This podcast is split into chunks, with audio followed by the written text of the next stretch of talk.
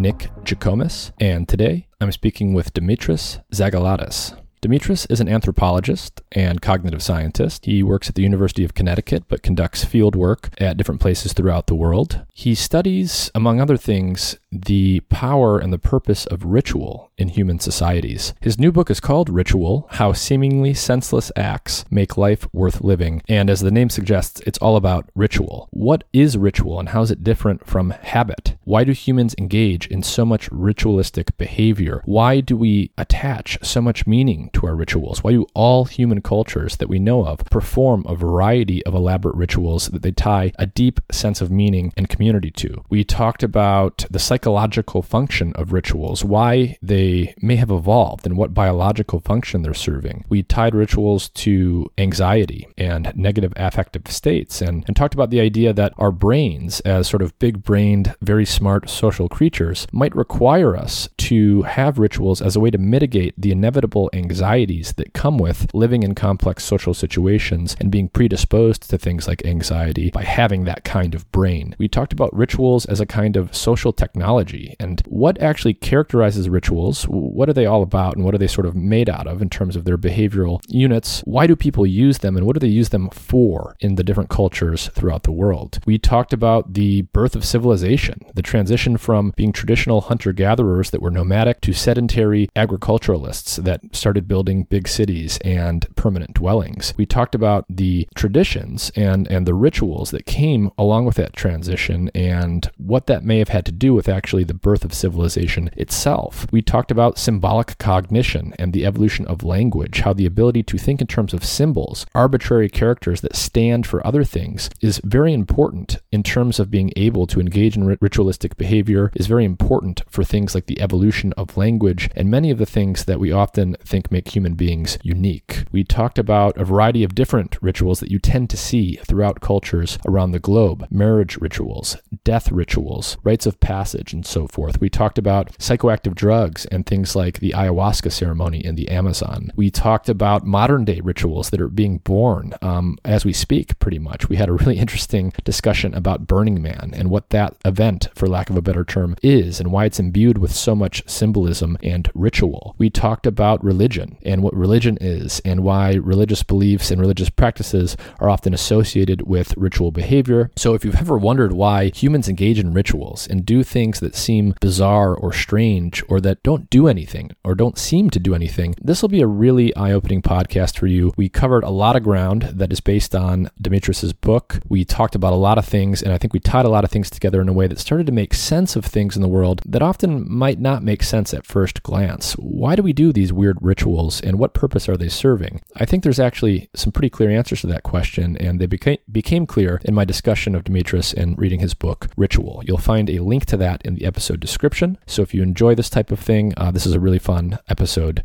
As always, if you enjoy the content on this podcast, please like, share, and subscribe wherever you are listening or watching to it. Also, please check out my free weekly newsletter at mindandmatter.substack.com. You'll be the first to know about new episodes, upcoming guests, other research and content that I'm looking at to use for the podcast, and get access to all the long form writing that I put up for free on my Substack, which tends to tie together concepts and ideas from different episodes with the guests that I have. So if you like the topics that I cover, check out my Substack and my writing, and subscribe to my free weekly newsletter. This episode is supported in part by Athletic Greens. Their main product, AG1, is a comprehensive and convenient daily nutrition product containing 75 vitamins, minerals, and whole food sourced ingredients with less than 1 gram of sugar per serving, no nasty chemicals or artificial anything. It's gluten and dairy free and compatible with paleo, vegan, vegetarian, and ketogenic diets. AG1 is a quick and convenient way to supplement your diet to help ensure your body is getting the nutrients it needs. It comes in powder form and you can mix it in water and drink it, or you can put it into a smoothie or a shake or something like that. I mix it into water and drink it with the first meal of each day, and it's super convenient. If you go to athleticgreens.com slash mind and matter, Athletic Greens will give you a free one-year supply of vitamin D and five free travel packs with your first purchase. Their vitamin D product comes in tincture form, so you just take one drop each day. A large fraction of the population is actually vitamin D deficient, especially in winter months when we get less sun exposure, and vitamin D Is super important for the proper function of the immune system and for a variety of other things. And there's even evidence indicating that vitamin D deficiency is correlated with more severe cases of COVID 19 in those who get infected. Every time I go into the doctor each year for a checkup, I'm always told that vitamin D deficiency is very common and I should be supplementing on a daily basis. So visit athleticgreens.com slash minded matter or click the link in the episode description. You'll get a free one year supply of vitamin D with your first purchase.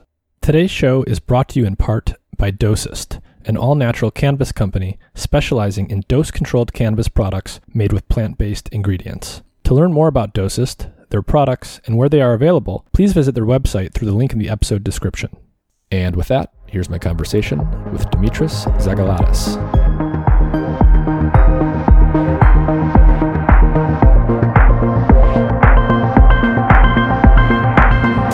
Dr. Dimitris Xygalatas, thank you for joining me.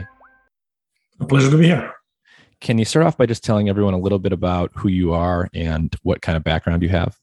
Yeah, uh, I'm an anthropologist and I'm also a cognitive scientist. I'm one of those rare hybrids. Uh, I work at the University of Connecticut, where I'm affiliated with both the anthropology and the psychological sciences uh, departments, and I run the experimental anthropology lab. Yeah. So one what we're going to talk about today is going to be a lot of um, ideas and concepts that you explore in your new book called Ritual How Seemingly Senseless Acts Make Life Worth Living. Uh, I read it in the past uh, week or so. And, you know, I just want to start by saying I loved the book. I thought it was excellent. I I've had several guests on who have a new book or just published a book on, and I usually read parts of those books. This is only the second time that I actually finished the entire book because uh, it was just so fascinating. One of the things that was fascinating about it was, um, I mean, you cover a lot of ground, and there's a lot of areas where my understanding of something was pretty much turned on its head, or I, I started to see things from a, a brand new vantage point. But you know, as the title suggests, the book is all about ritual, and we're going to explore lots of lots of stuff related to ritualistic behavior in human cultures I thought we would just start with some of the basics here to get people grounded. Can you start off by describing the difference between habits and rituals and what characterizes each of these things? So, obviously, there are a lot of similarities between habits and rituals. Uh, both involve um, repetition, something that becomes habitual. But if you look at the kinds of things that people consider to be rituals versus the ones that they consider to be habit habits, uh, you will see that ritual uh, involves a sense of uh, uh specialness, even sacredness. And this doesn't have to be in a religious uh, sense. So, one way to put it is that uh, habits are one way of taking something useful and turning into a routine that we can execute mindlessly. Rituals, on the other hand, take something that is that appears to be non-utilitarian or useless and turns this into something special. So a lot of people, when I, when I ask them to define uh, ritual or to give me examples of their daily rituals, sometimes they'll say, "Oh, brushing my teeth is a ritual." Now, of course, in the um, in the study of ritual, we say that there are as many definitions of ritual as there are ritual scholars. So we don't all agree on our definition. But for me, my definition, uh, uh, um, you know, uh, in my book, um, brushing your teeth is not a ritual. Why? Well, because it serves an obvious purpose. It is a utilitarian action that you just turn into something habitual uh, just so that you're able to perform it and, and uh, as a tool. Now, if you were to wave your toothbrush in the air three times every morning with the belief that this will cleanse your teeth, or with no belief at all, just because it's part of your tradition, now that would be a ritual. And if somebody came uh, into the bathroom while you were uh, doing this cleansing ritual and interrupted it, then you'd also feel um, morally upset. That's another thing about our rituals. We we feel very personally invested in them, and studies show that when when our uh, rituals are interrupted, um, uh, we feel upset and we find it morally appalling. Mm. Yeah, you make this distinction between habits being causally transparent and rituals being causally opaque. What, what does that mean? It means that when I perform a, um, a utilitarian action, there's a clear connection between the actions that I'm performing and the outcome. Uh, if I use a knife to uh, to slice a loaf of bread, the outcome is very obvious. It's it will uh, it will allow me to eat the, the bread. But if I use a ritual uh, knife to cut a, a ritual loaf of bread, then you have no way of predicting what I'm going to do with it. If I perform a rain dance, uh, my moving about has no causal connection to rain uh, falling from the sky. And this is a very important distinction. Uh, studies actually show that we perceive non utilitarian actions differently. We perceive ritualized actions uh, intuitively. We see those types of actions as, uh, as being socially important, and, and we see them as being special. So there are studies where uh, they've showed people the same type of drink and in one case, there was a sequence of actions performed, which was very utilitarian. So somebody was cleaning the the glass and checking it for any faults, and then drinking uh, from it. And in the other condition, um, the, somebody was raising uh, the glass and bowing to it and performing all sorts of other ritual actions. And when they asked people whether they thought those two different drinks were uh, really different, they say no, they're not. But then when they asked them to choose one of them, then people would choose the, the special drink. And when they asked them to say whether one of them was more special, they would choose the one that had been ritually acted upon. And especially when they told them that these were the types of rituals uh, or the types of actions, they didn't describe them as rituals, found in some remote place like uh, Gabon, uh, then they were even more likely to choose that special drink because they carried the weight of tradition. Hmm. So, so habits are causally transparent.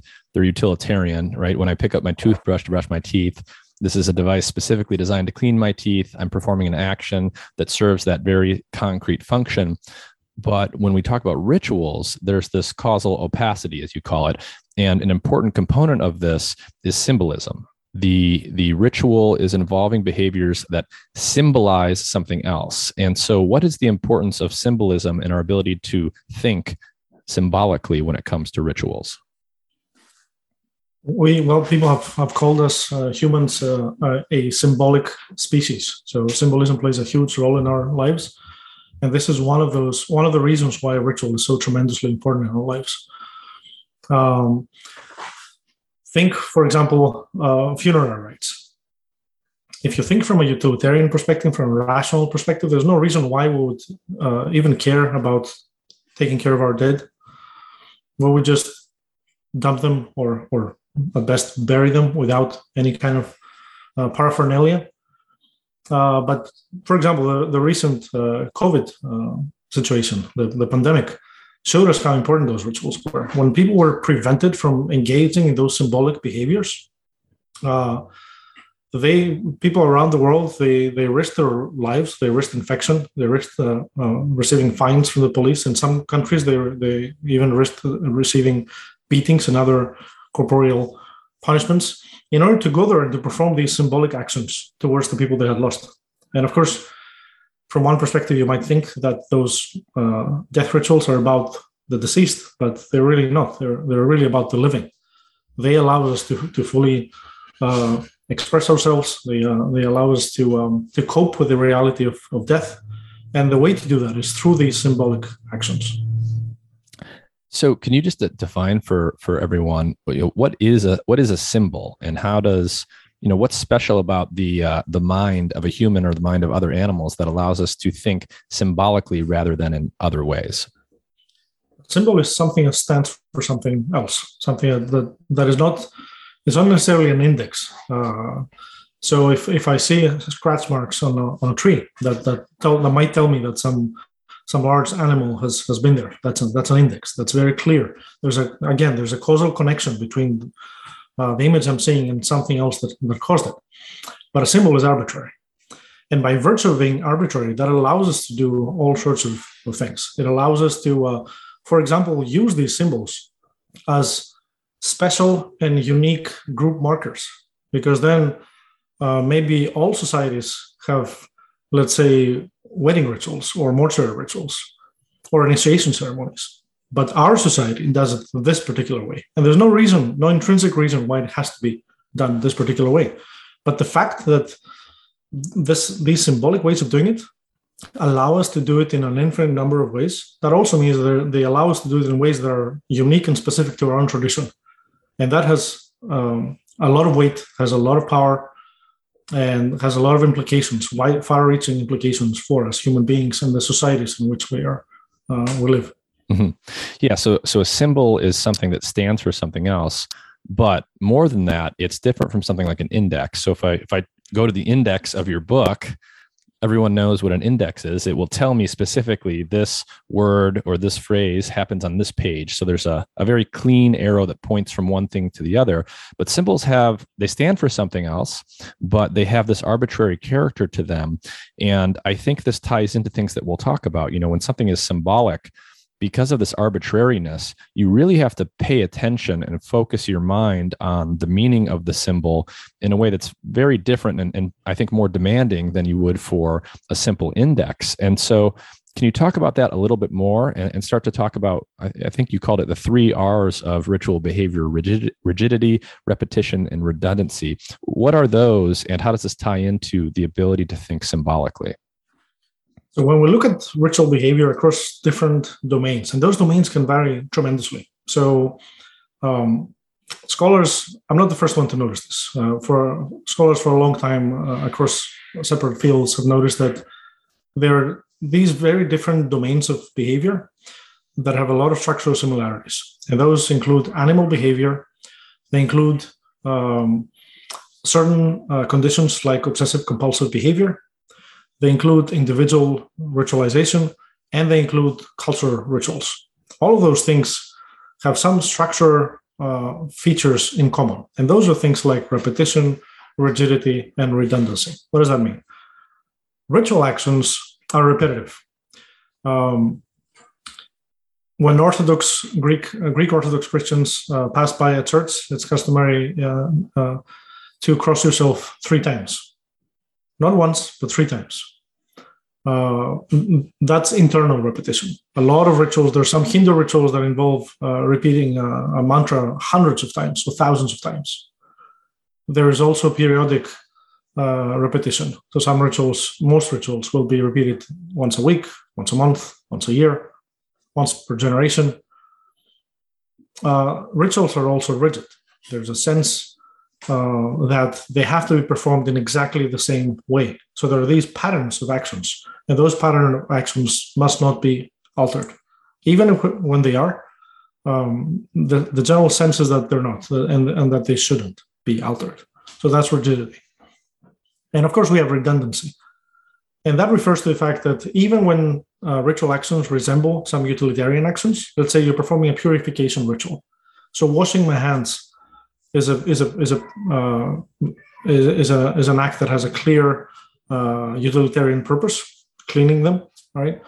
But if I have to wash my hands in the context of a ritual, sometimes I might have to do it for hours, or whatever else I'm performing. They go, they go uh, far beyond uh, the functional requirements of that action. I see. Yeah, and that immediately um reminds one of you know psychiatric conditions that involve you know excessive ritualization of behavior. So for example ocd someone might wash their hands to the point that they actually cut themselves and wear down their skin. They might you know perform something over and over and over again for hours on end to the to the point where they're actually uh, it's problematic for the rest of their lives. So there seems to be kind of a, a predisposition for this kind of behavior perhaps in, in various other animals but especially in human beings. Is that your perception? Indeed. So we see people have pointed to this connection between OCD and cultural rituals, and, and we'll get to that. But uh, throughout our lives, or from a developmental perspective, we see that uh, I have a two-year-old, and, and you might actually be hearing some some of his crying at the in the background. Um, around this age, uh, you really see that uh, children start to become very ritualized. They have their they have these obsessions with um, repetition, with routine, with regularity. They want the exact same thing done in the exact same way. Uh, if he sees me uh, taking my, my shoes uh, in a different way, he'll he'll just object to it. He wants me to do things in the exact same way uh, as they should be done. And we see that this reliably, this tendency towards uh, repetition and, and redundancy and rigidity um, comes when we're very young. Uh, it will often surge in certain times that are related to anxiety. For example, there's uh, their um, OCD will will surge uh, around the time of pregnancy and mm. early parenthood, and this might have some uh, functional role to play. So typically, uh, when when something when there's a new situation, when there's a new baby, for example, or a new baby is coming, uh, it's a pretty good idea to be obsessive with rules, with especially with precautions. Uh, it's a pretty good idea to stick to what you know. You don't want to try new foods. You don't want to try new recipes. This is this is the time of, of life to stick to what you know. And we see that in other uh, stressful situations like uh, warfare, like illness, uh, like sports, uh, ritual again tends to to surge. So we see both um, uh, in our lifespan, so the times, the periods in our life that, that ritual uh, behaviors uh, surge, but also um, in the kinds of contexts where uh, where it's really prevalent. And there's a lot of uh, discussion about whether the what the what is really the connection between OCD and those cultural rituals. So some people have argued that rituals are just one yet another manifestation of of our of OCD. So it's just a mental glitch. Mm um, it, it's your your hazard precaution system. So your your your need to to make sure that everything is neat and everything is clean and, and that you're safe somehow misfires and you're not getting the feedback that you actually locked the door and you go back and check again and again and again. So they see ritual as being a, a mental glitch uh, of this uh, sort. Yeah. I Another think- perspective says that um, uh, ritual is is actually with us. It's a human universal uh, because it fulfills deep uh, human needs that go back all the way to the beginning, so to the dawn of our species, and that OCD is simply uh, an exaggerated form uh, of this. So ritualization running wild. Yeah, I mean, I, am definitely inclined towards the latter view. If you think like an evolutionary biologist about something like this, you notice that, you know, A, from a developmental perspective, children readily learn rituals from others. They also spontaneously come up with their own rituals very early on in their cognitive development. And two, as, as you just alluded, uh, ritualistic behavior is universal. So all human cultures have ritualistic behaviors of various kinds. And those two things, I think, together really point to some sort of adaptive function there. Because if it was just a mental glitch, uh, natural selection is, is quite efficient, and uh, glitches aren't allowed to persist for so long across so many different populations. If they're expensive, they will be weeded out by selection. So, can you talk a little bit more about this, about the how we think about the potential adaptive value of ritualistic behavior and the fact that it does seem to be a human universal? Yes. So what you described is, is exactly my my line of uh, reasoning. Uh, it's exactly my perspective. When we see some types of behaviors that are that are human universals, and they're not anthropologists uh, uh debate about human universals all the time. There's rarely any uh, aspect of our lives uh, that hasn't that hasn't been challenged as a potentially universal feature. But everybody, I think, would agree that ritual is a true human universal.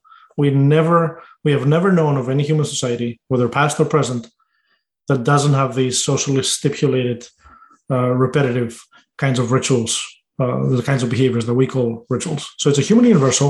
It's been for us for as long as we know. We can find it phylogenetically going back. We can find it in, in other apes. We can find it in other uh, mammals.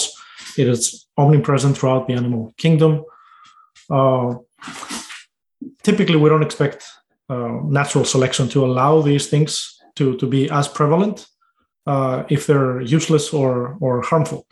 Now, that's just the starting point. Of course, that, that doesn't that doesn't prove anything. That doesn't show that ritual is adaptive. The next step for me and that's where that's how i started that's why i got into ritual studies ever since i was a graduate student this was the, the question for me this was the puzzle if those things are indeed wasteful and they're pointless as they appear to be to an outsider then why have they persisted for millennia uh, and why do we find them in all human societies and by doing this research so over two decades of, of doing this type of research um, have been able to identify uh, very important functions for those behaviors, both at the individual and at the social level. And so, you know, one of those functions that I think you alluded to a few moments ago is related to well, it, it, comes up when you think about when you see ritualism and when you see it expressed most strongly. And as you stated, you know, a new parent, uh, wartime, you know, whenever there's uncertainty and the stakes are high, or there's some sort of anxiety-provoking situation, you tend to see ritualistic behavior most prominently.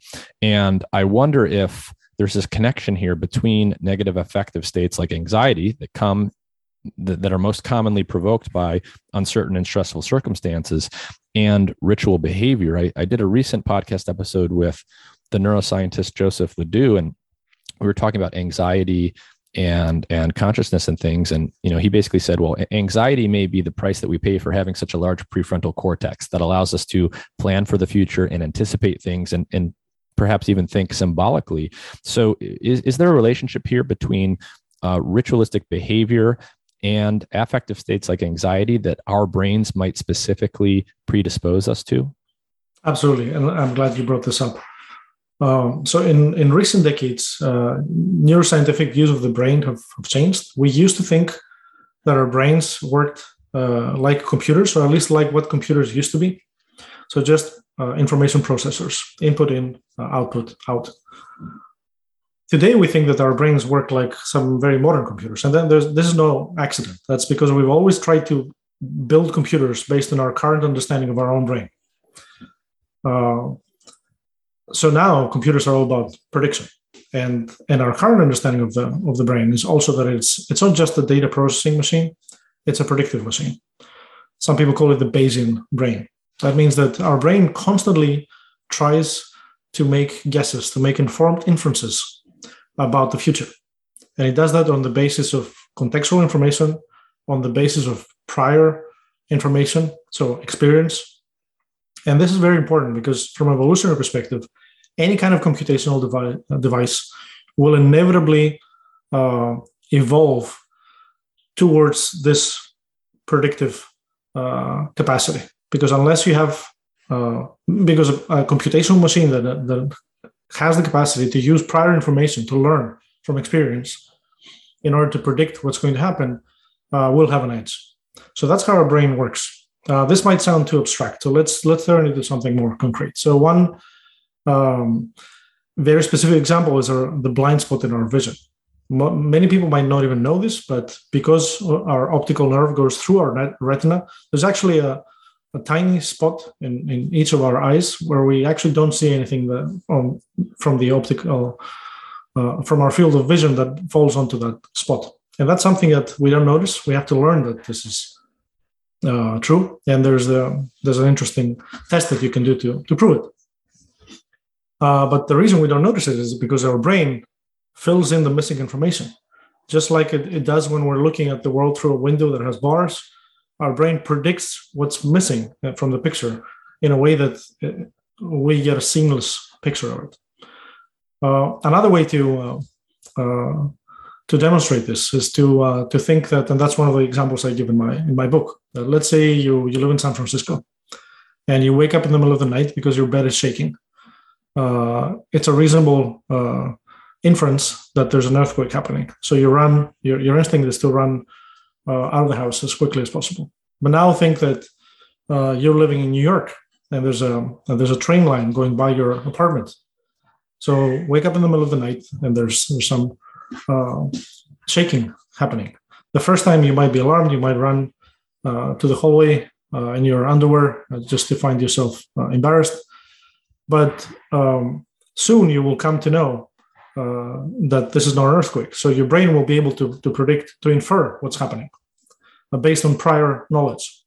And this is how our brain works all the time. It's trying to actively predict what's going to to follow. We see this from there's evidence from linguistics, uh, our brain just finishes sentences for us, fills in the gaps, even if there uh, if there are letters missing in a word, and so on and so forth. Endless uh, examples. Now, as I mentioned, this is a more efficient cognitive architecture, but it does have some side effects.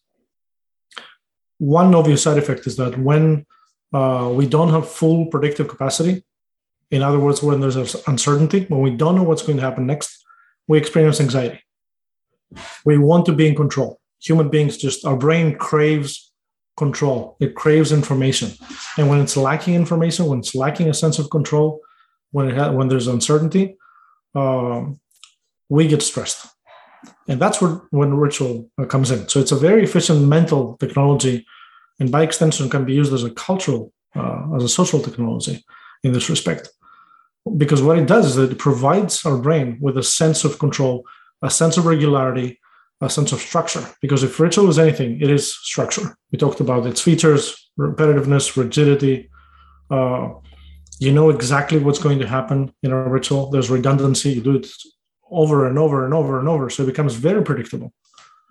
Uh, and that gives our brain a sense of uh, control that helps us reduce anxiety.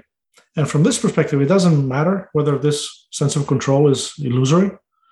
Uh, and one way I put it in the book is that our brain did not evolve to be accurate in processing stimuli, it evolved to be efficient. So if this helps us deal with anxiety, then it's it's something that, that will become uh, will be uh, adaptive.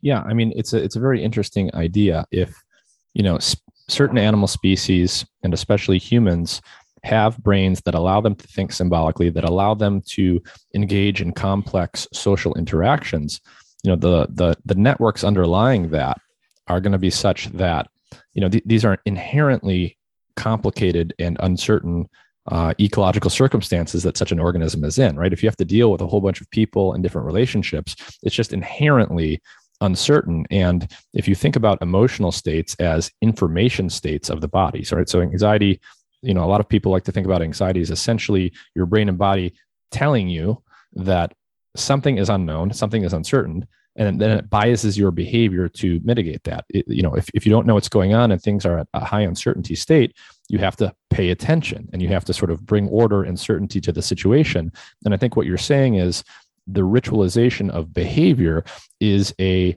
uh, very common and universal, like sort of behavioral motif that acts as a kind of buffer to that anxiety, even when it doesn't actually bring like true informational certainty to the picture. Exactly. And one, one way to put it uh, is when we look at the animal world, we might, from a naive perspective, we might expect that it would be, uh, let's just say, the dumbest animals that perform so many rituals that are less efficient, less less rational. So you would expect that as uh, as we become more and more uh, intelligent, so animals that have a prefrontal cortex, for example, they would they would have no need for these um, uh, pointless actions. They would cut to the chase. They would they would be perfectly rational. That's not at all what we find. If anything, it's the opposite. We see that smarter animals uh, tend to be more ritualized, not because they can't help it, but because uh, they can afford to. So they have the mental surplus to uh, to dedicate to those sort of mental technologies that allow us, in a sense, to to outsmart ourselves. Mm. Yeah, and one thing that's interesting is, you know, we talked about how one way that rituals are distinct from habits is that they're causally opaque, right? The the actions are symbolic. They have this arbitrary character to them. There's there's no obvious reason why the uh, components of a rain dance should be expected to actually affect the weather, and yet people tend to believe that rituals are causally efficacious, that they actually do something. So, can you unpack that a little bit?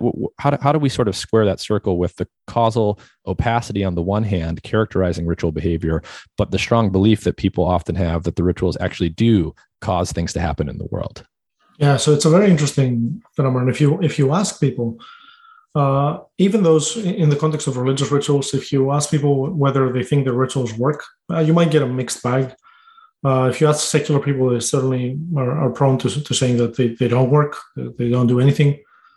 Uh, but in fact, we have done studies in my lab that show that we have intuitions about ritual efficacy. Uh, for example, we did this study uh, where we showed people videos of basketball players shooting free throws. And we showed those videos to uh, athletes, we showed them to fans, and we showed them to people who have, had no clue about basketball. So they could barely understand what was going on. So what we did is that we showed them these videos. Each player uh, was shooting a free throw, and before the ball, uh, after the ball left the player's hands, uh, the video stopped, so you couldn't see the outcome of the shot, and you had to predict the outcome of the shot. That was the task. And we had two conditions. In one condition, people uh, could see that the player had done a pre-shot ritual, something like spinning the ball or kissing the ball. Those are very common among basketball players. And those were the actual, this was real footage from real basketball games. All of the shots that we showed them were actually successful, but they didn't know this. They just had to predict the outcome. And in the other condition, they just didn't see this ritualized uh, movement. The camera would switch to another angle, so they didn't see the ritual. And we're finding that uh, when a player had performed a pre-shot ritual, the spectators have an expectation that this shot is more likely to be successful. And this effect held uh, for all three of our groups. So for the uh, the naive participants uh, who didn't know much about basketball, for the fans, and even from players uh, themselves. So we seem to have this this deep. And if, if you ask these people whether they believed that these pre-shot rituals uh, actually influence the outcome, I'm pretty sure they would say no. But intuitively, intuitively we have these expectations that rituals do something. Um, this is because it's it's very human to think that doing something is better than doing nothing. When mm. we feel, uh, again, it's it's another way of uh, getting a feeling of control. When mm. we're when we feel helpless, when we're in the casino, for example, and we're gambling away our uh, our, our car or our house, and there's nothing that you can do about it. It's just a game of dice or the the roulette, right? You have zero control. Performing these repetitive actions, and that's why we see that uh, casino uh, goers are, are one of the most superstitious and ritualized uh, groups yeah. that you'll ever find. I, I mean, this is this is super interesting because when you think about the performance of the ritual and the fact that um, it has this arbitrary character, so, so let's take the uh, the free throw um, shooter in, in a in a basketball game as an example. Um, you know, maybe they spin the ball, maybe maybe they you know dribble the ball two times or three times, something very specific. Maybe they do something truly arbitrary. Maybe they adjust their socks every time and then dribble the ball twice and then spin it. You know, what you're basically saying, I think, is on the one hand, this all seems very arbitrary, but when you stop and think about it, actually, from basically a cognitive science or neuroscience perspective, you're trying to actually perform an action with a goal, in this case to, to make the free throw, you're always going to be at a stereotype distance from from you know the the net. Everything is standardized. And you know when you talk about motor behavior like this you want to execute it consistently in order to achieve the goal.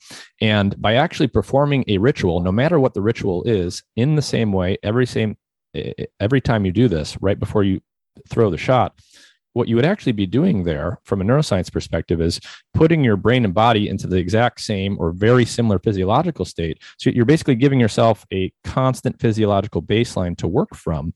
And that should actually allow you to become more consistently accurate in your free throw.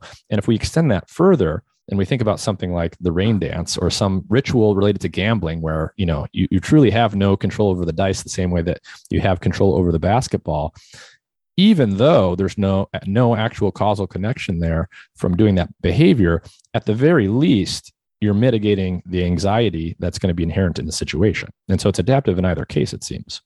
Yes. And we also have to think about uh, about the, the, function of stress when we have this discussion. So stress is a good thing um, at least most of the time or some of the time. Um, it evolved to be a good thing. It's a, it's a very good thing actually. Stress like pain, they're they're excellent motivators of behavior. Uh, when when something important is about to, to go down, uh, a little bit of stress will will prepare you for for action. Uh, your body will prepare if it's a fight or flight situation. Uh, your mind will prepare. You will get this this tunnel vision, this this focus. Uh, but give someone too much stress, and it immediately becomes maladaptive especially in and we also have to think that uh, that our our physiology evolved in a context that was radically different from the one we currently live in. Our, our modern world is much more stressful. Uh, people live in um, um, many people live far away from their uh, social support networks, their their core family and friends. Uh, they don't have those ways of mitigating anxiety, uh, anxiety that they would have in the past um, the the pace of life is is much faster today. Uh, things like social media uh, also uh, exaggerate those stressors that would have been present in uh, in early societies. Uh, so we need more than ever we need those kinds of ways of mitigating uh, stress. and and ritual is one of those types of of activities that can provide that. So think of professional sports, for example. That's not something that you would have seen in um, in early human societies. You would have seen things like warfare, which, which can be very very similar. So now we have new new needs, new reasons to be stressed. Uh, and I think today more than ever, we rely on, on ritual and ritualization for coping with these situations, whether we realize it or not.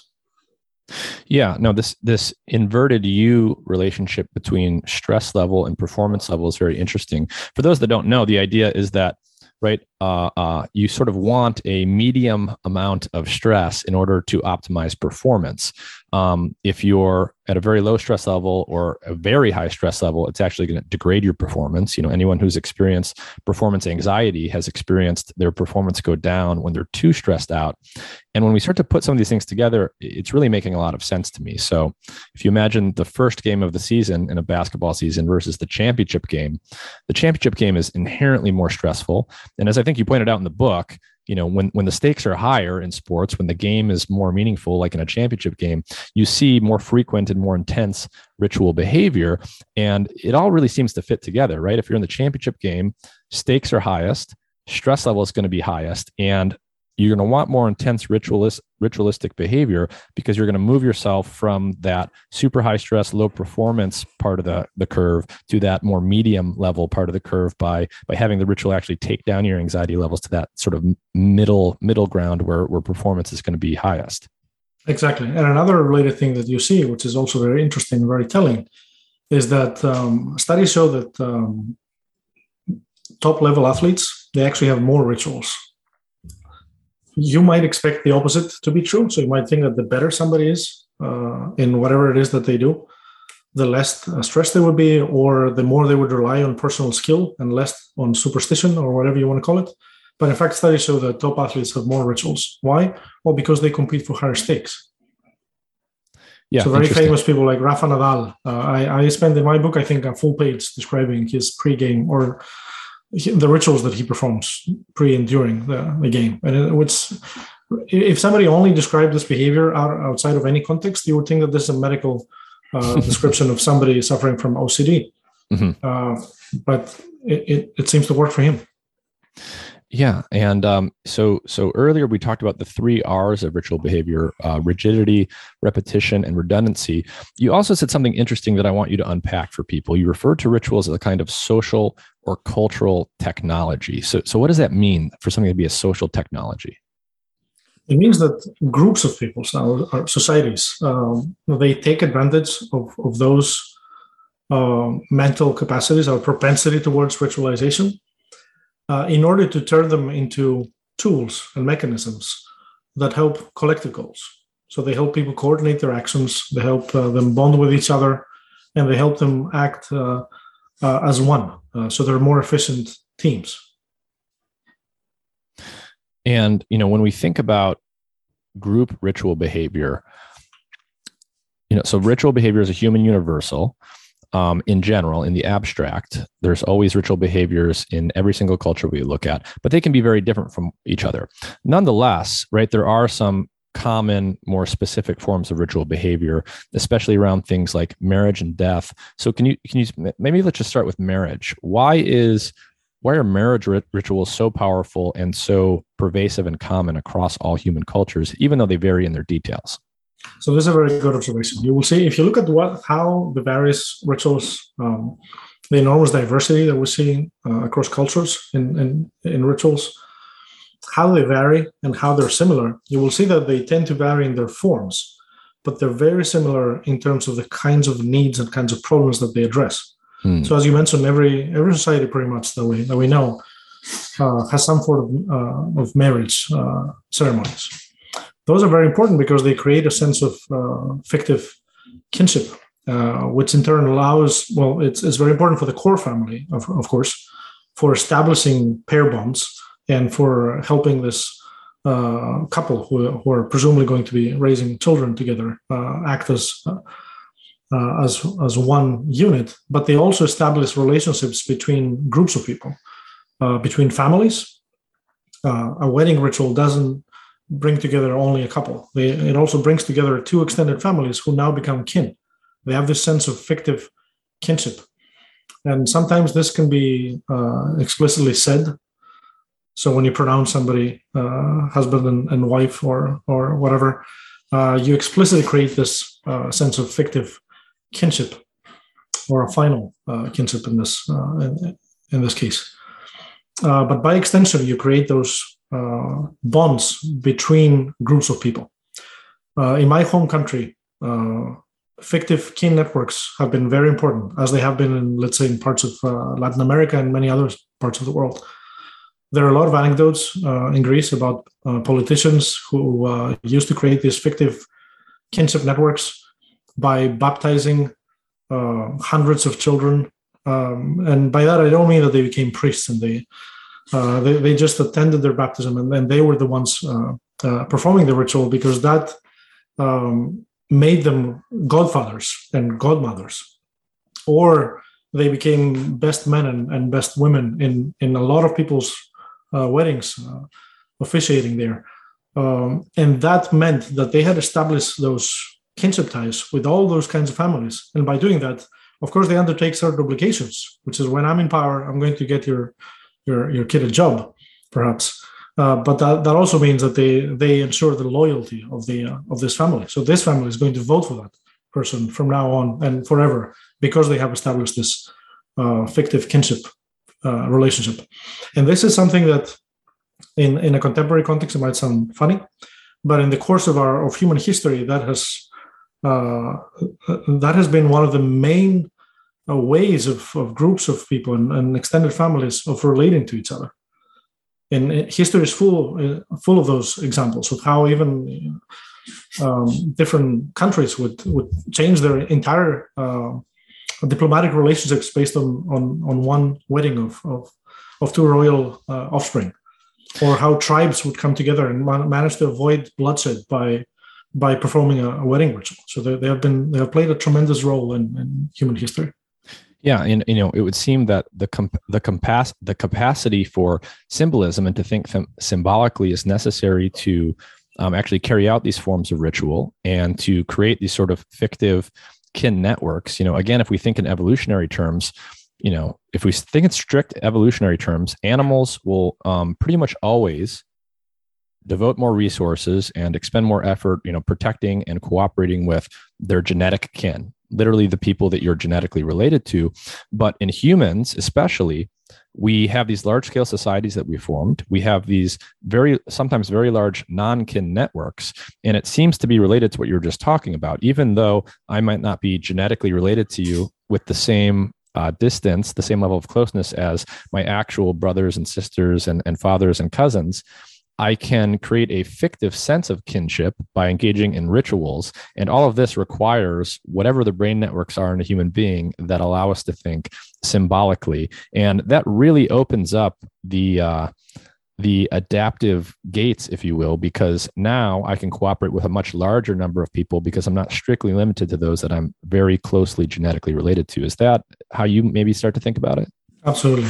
So that's one of the, the the main ways of, uh, of rituals bringing those uh, cohesive um, effects about is by by um, promoting what we call phenotypic matching. That means that phenotypes and genotypes they tend to be highly correlated. So two individuals that look very similar to each other, they're more likely to be genetically related than two individuals who look very different. Uh, we make those inferences all the time, and we're not the only animal that makes those differences.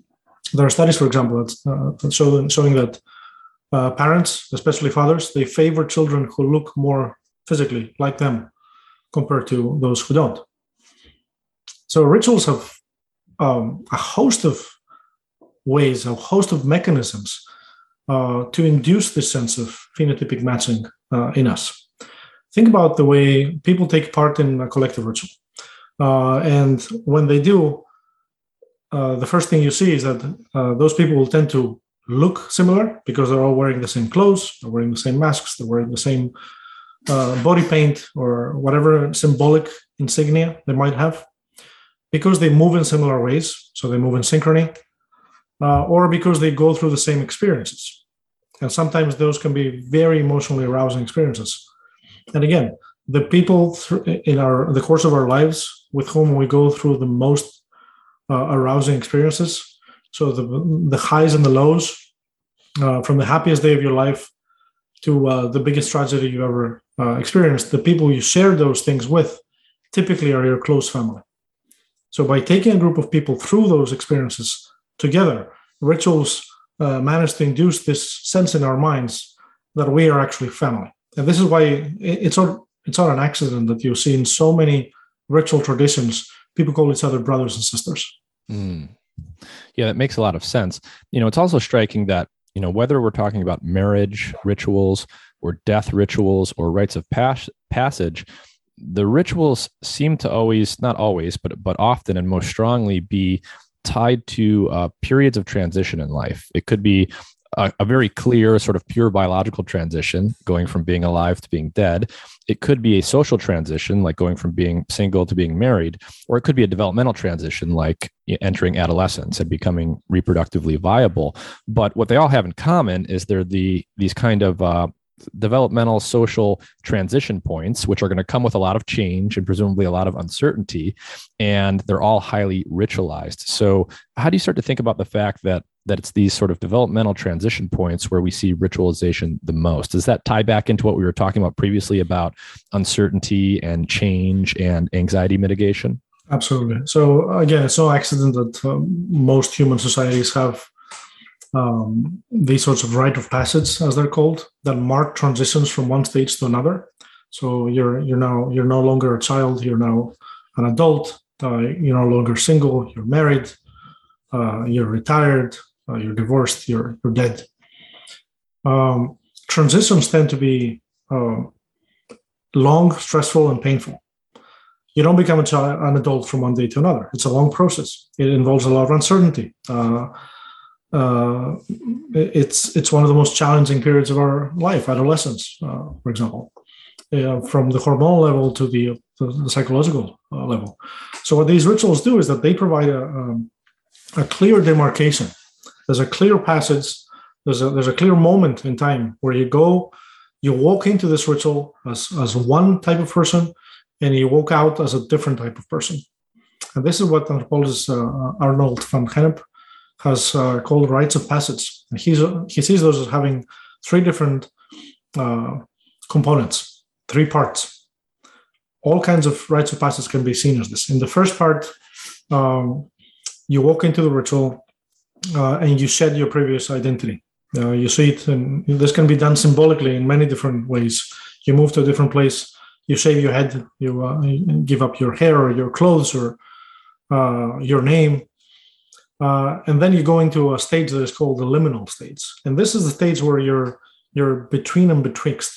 Uh, so you're neither a, a, boy nor a man. You're neither during a wedding ceremony. You're sort of neither single nor married. And uh, until uh, a child has been named in some traditions, they're not really considered to be alive. Until the the proper funerary rites have been performed, somebody is not considered to be an ancestor, and so on and so forth. So that's the third stage. When you come out of this ritual, you now have a new identity. You might be often given a new name. Uh, you might be given new clothes. You might have a, a, new title, but you're a different person. And everybody else knows that and will treat you as a different person. You come out and now you're a man. Now you're a woman. Um, you're an adult. You're you're a married couple. Uh, people are not going to approach you sexually. They're not supposed to, uh, and everything else that this that this implies. And so, one thing I want you to talk about now is how rituals work in the sense that, you know, I, I, think, you know, we've hinted at it quite a bit, but, you know, to what extent are rituals engineered? To what extent, you know, are people sitting down and saying, we need a ritual for something, it needs to serve this kind of purpose, and we're going to come up with some sequence of things that people will do at this particular time versus how how much do they evolve organically? There's clearly a mix of both, and from there's no doubt in my mind that ritual people attempt attempt to engineer rituals all the time. They do it in in contemporary, let's say, corporate team building uh, rituals, and they've done it, they've done it throughout history. But at the same time, there's a there's a select, selective pressure, and the rituals that will survive, they're the ones that are that actually make it through that that, that pressure, through that process of selection. Uh, every day there will be thousands uh, of rituals that are invented uh, throughout the world. Uh, very few of them will will survive. And a lot of the time, you will see that even when they try to engineer a ritual, people the first their first inclination is to to find a different ritual that has already worked in some context to to refer to a particular uh, tradition. And even when they make something, uh, they make up a new ritual, they will often intentionally try to tie it to tradition to make it look like it's older, to make to give it this gravitas that uh, the tradition uh, has. But yeah, yeah, for the most part, I think that the ritual that we see around us today um, there might be just slight uh, variations of of, uh, of rituals that have survived for thousands of years and have been selected through a process of cultural selection. Yeah, so I, I think what you're saying is that yes, we we engineer rituals all the time. We consciously put them together, at least to some extent, and this is quite common. But there's a selection process here, and and again, by analogy with biological evolution, right? The way it works is evolution creates an overabundance of things. There's variation in that abundance, and you don't know what's going to work ahead of time. You just have to use it. And you know you weed out the things that don't work through a natural selection process and you retain the things that do work. So i think what you're saying is we engineer new rituals all the time. Most of them don't really make the cut. They don't do the thing that, that, that we need them to do. They don't have the adaptive value that um, some rituals do. And so there is this organic selection process, and you end up with um, rituals that persist that, that kind of do have this arbitrary character because uh, we didn't know which ones were going to work ahead of time. Yes, absolutely. And you can see this in, in many different domains of, of life. Right? I'm sure that if you if you look at how uh, different culinary recipes work? What are the most some of the most popular dishes around the world? Of course, at some point, every recipe has has has uh, been engineered, uh, but then only the ones that are that are the most popular will survive. And so, I think you know this is starting to bring me to thinking about. Okay, when we think about the birth of new rituals and we think about the selection of ones that work, and we think about where rituals come from, and how they manifest in different kinds of societies, right? So, large scale, sedentary agricultural society, you know, what we typically call a modern civilization. And then you, you can also think about them in the context of uh, traditional hunter gatherer societies. And this was a fascinating part of the book for me because this was this was one of those places where my understanding of certain things got turned sideways or even completely upside down.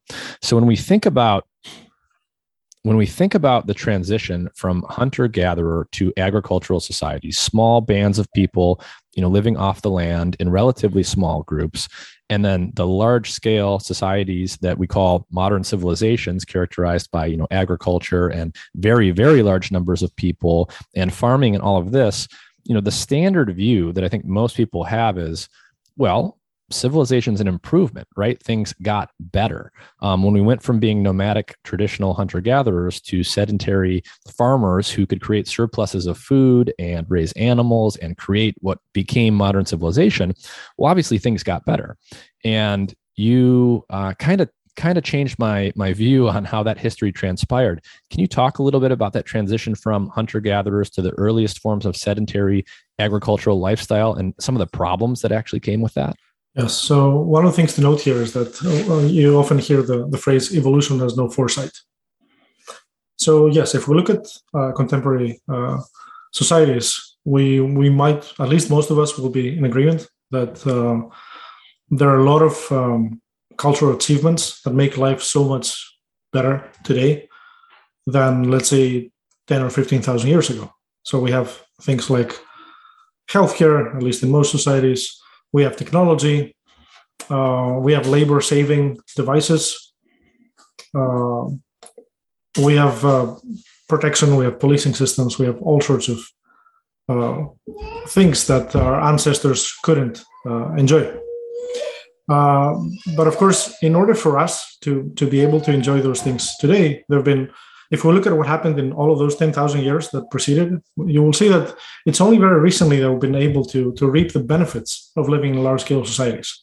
For the vast majority of, uh, of, uh, of the existence of those societies, it was just a handful of individuals, typically kings and queens, that were able to enjoy the benefits, and everybody else would suffer uh, for that to happen. People might often think that uh, hunter gatherers lived a very miserable life, that they had a low life expectancy, that they were at the, at the mercy of uh, predators and, and the weather, um, and uh, they were full of, uh, uh, their life was full of stress. Um, some of that might be true, but overall, uh, historical evidence suggests that actually hunter gatherers were able to work much less to procure their nutrition. They enjoyed a better lifestyle that, that was less stressful. They had uh, all of their close social support networks uh, close to them. Um, they had ample free time. They uh, had time for entertainment and, and a lot of uh, virtual activities.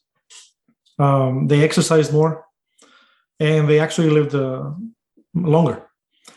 As soon as uh, people settled down and started growing crops, then what you see is that there, first of all, the nutrition uh, worsened by uh, by a lot. Uh, archaeological evidence suggests that uh, they're, they're, they start losing the, the enamel of their, their teeth because their diet is now much poorer. They rely on grain uh, or other crops uh, too much.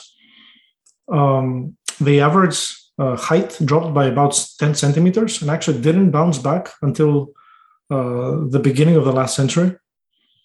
Uh, you see all of uh, all kinds of uh, viruses uh, jump jumping to humans from other animals because now they live in close proximity with those animals. Sometimes they share the household with them, which means also that they uh, they're exposed to their feces. up until just a few centuries ago, London was was full of excrement, and the Thames and, and other big rivers and, and, major cities were full of excrement, and people would once a day a bell would strike and everybody would just throw their the bucket uh, outside the window. That's how that's what life in, in those early industrial cities was was like. Uh, uh, burning uh, coal uh, created so much pollution, and, and and so on and so forth. So they, they were um, another major thing that happened is that. Um, for the first time now, um, you had ways of producing and storing a surplus.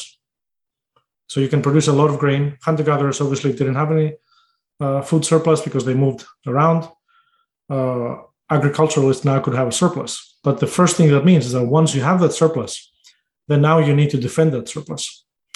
And in order to defend that surplus, you need uh, to produce more and more to feed militaries, to feed those who are going to build uh, walls and weapons, uh, to have a permanent uh, military. And of course, you're you're under constant threat of, of raiding and invasion. Another thing that happened is that people could uh, started having many more children just because they could they could afford to because they were more less mobile. But very few of them made it into adulthood. So uh, uh, child uh, mortality increased terribly. Uh, and so this this idea this romantic idea that uh, suddenly uh, our ancestors switched to a to a sedentary lifestyle and this set them up to enjoy all the benefits of civilization that's that's a myth uh, it took us about 10,000 years to, to, to reach a point where we can actually enjoy the sacrifices of uh, so many generations that had to, whose lives were really became much more miserable uh, by living an agricultural life. Yeah, I mean, it was it was striking for me to learn about some of the immediate physical and physiological deficits that people experience when they transition to those earliest forms of sedentary agricultural life. You know, you mentioned that the average height dropped by something like four inches. There were literal morphological changes to the human form. Health and exposure to disease um, got worse, and I mean it was it was striking partly because you know we look at like American and so-called developed societies today. We we see you know obesity rates on the rise, diabetes rates diabetes rates on the rise, more cardiovascular disease, and we think of that as a very very modern thing. Like it's the result of you know, eating too much processed food and stuff. And that may be true, but what I didn't realize is that whole thing, that whole sort of uh, trajectory of negative health consequences started right from the beginning of sedentary life. Absolutely. So this now creates a, another big puzzle, which is why. Why would people give up the comforts? Or well, again, I don't want to idealize hunter gatherers and, and to, to say that they, they enjoyed a very comfortable lifestyle. No, they had their own uh, stressors, and, and of course they had to, to deal with a lot of environmental challenges and a lot of uncertainty themselves.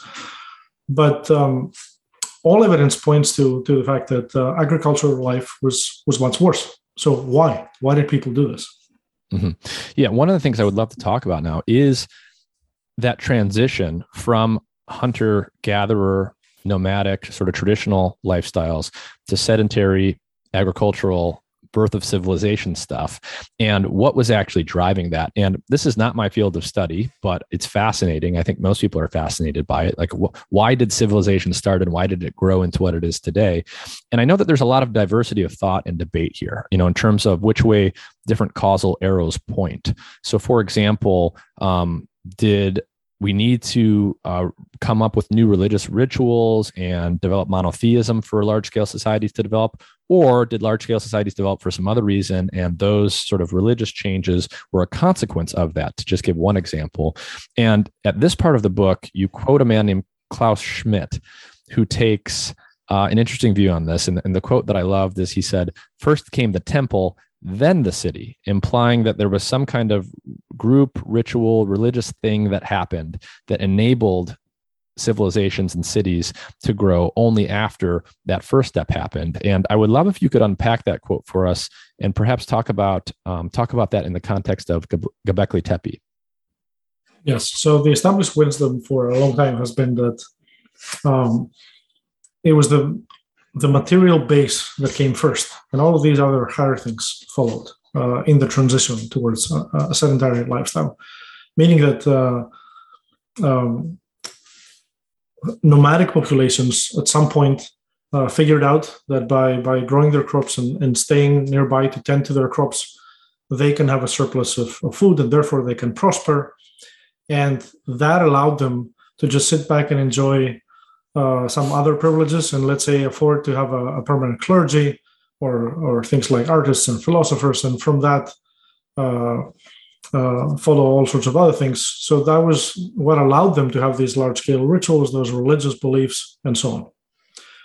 Now, this view was uh, was seriously challenged when um, a group of archaeologists led by Klaus Schmidt uh, unearthed Göbekli Tepe, and this is a Neolithic site in um, in present day Turkey, close to the Syrian border, which seems to be something uh, it appeared to be something unique, and now we know more sites uh, like it.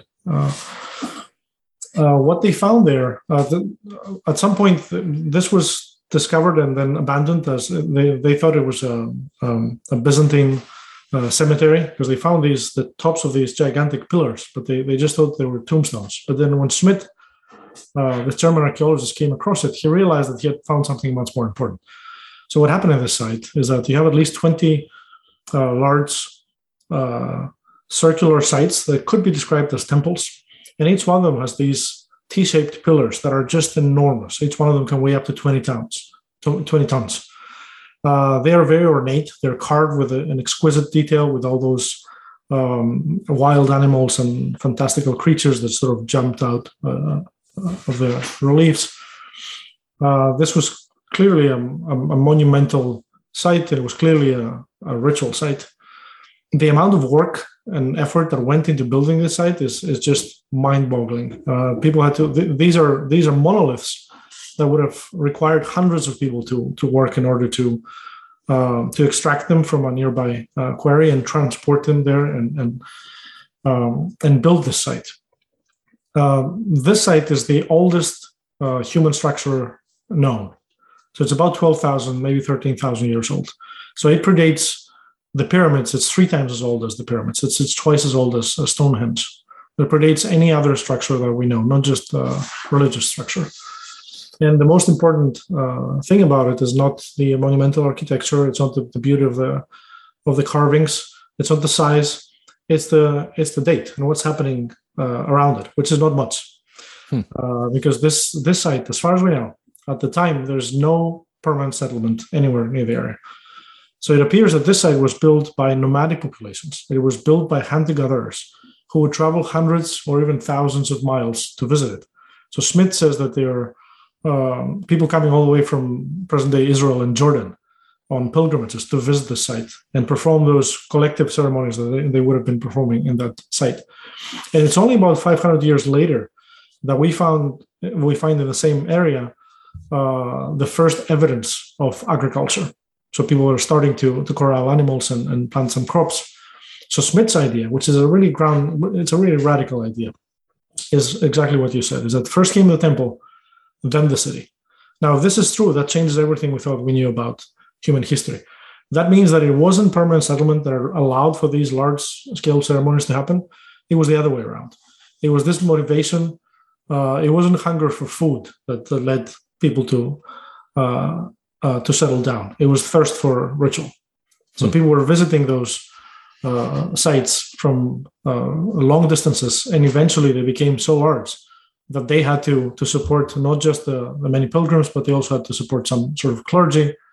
So then cities will build around them to be able to sustain those uh, large scale rituals. Yeah, and and and and obviously all of the know-how and all of the behavioral and cognitive capacity to build something like a civilization must have basically been there already when they were building these monumental structures at Göbekli Tepe. Absolutely, there's there's evidence of, uh, of art and, and ritual way before that, uh, for as long as our uh, species uh, goes, and and and and substantially farther back.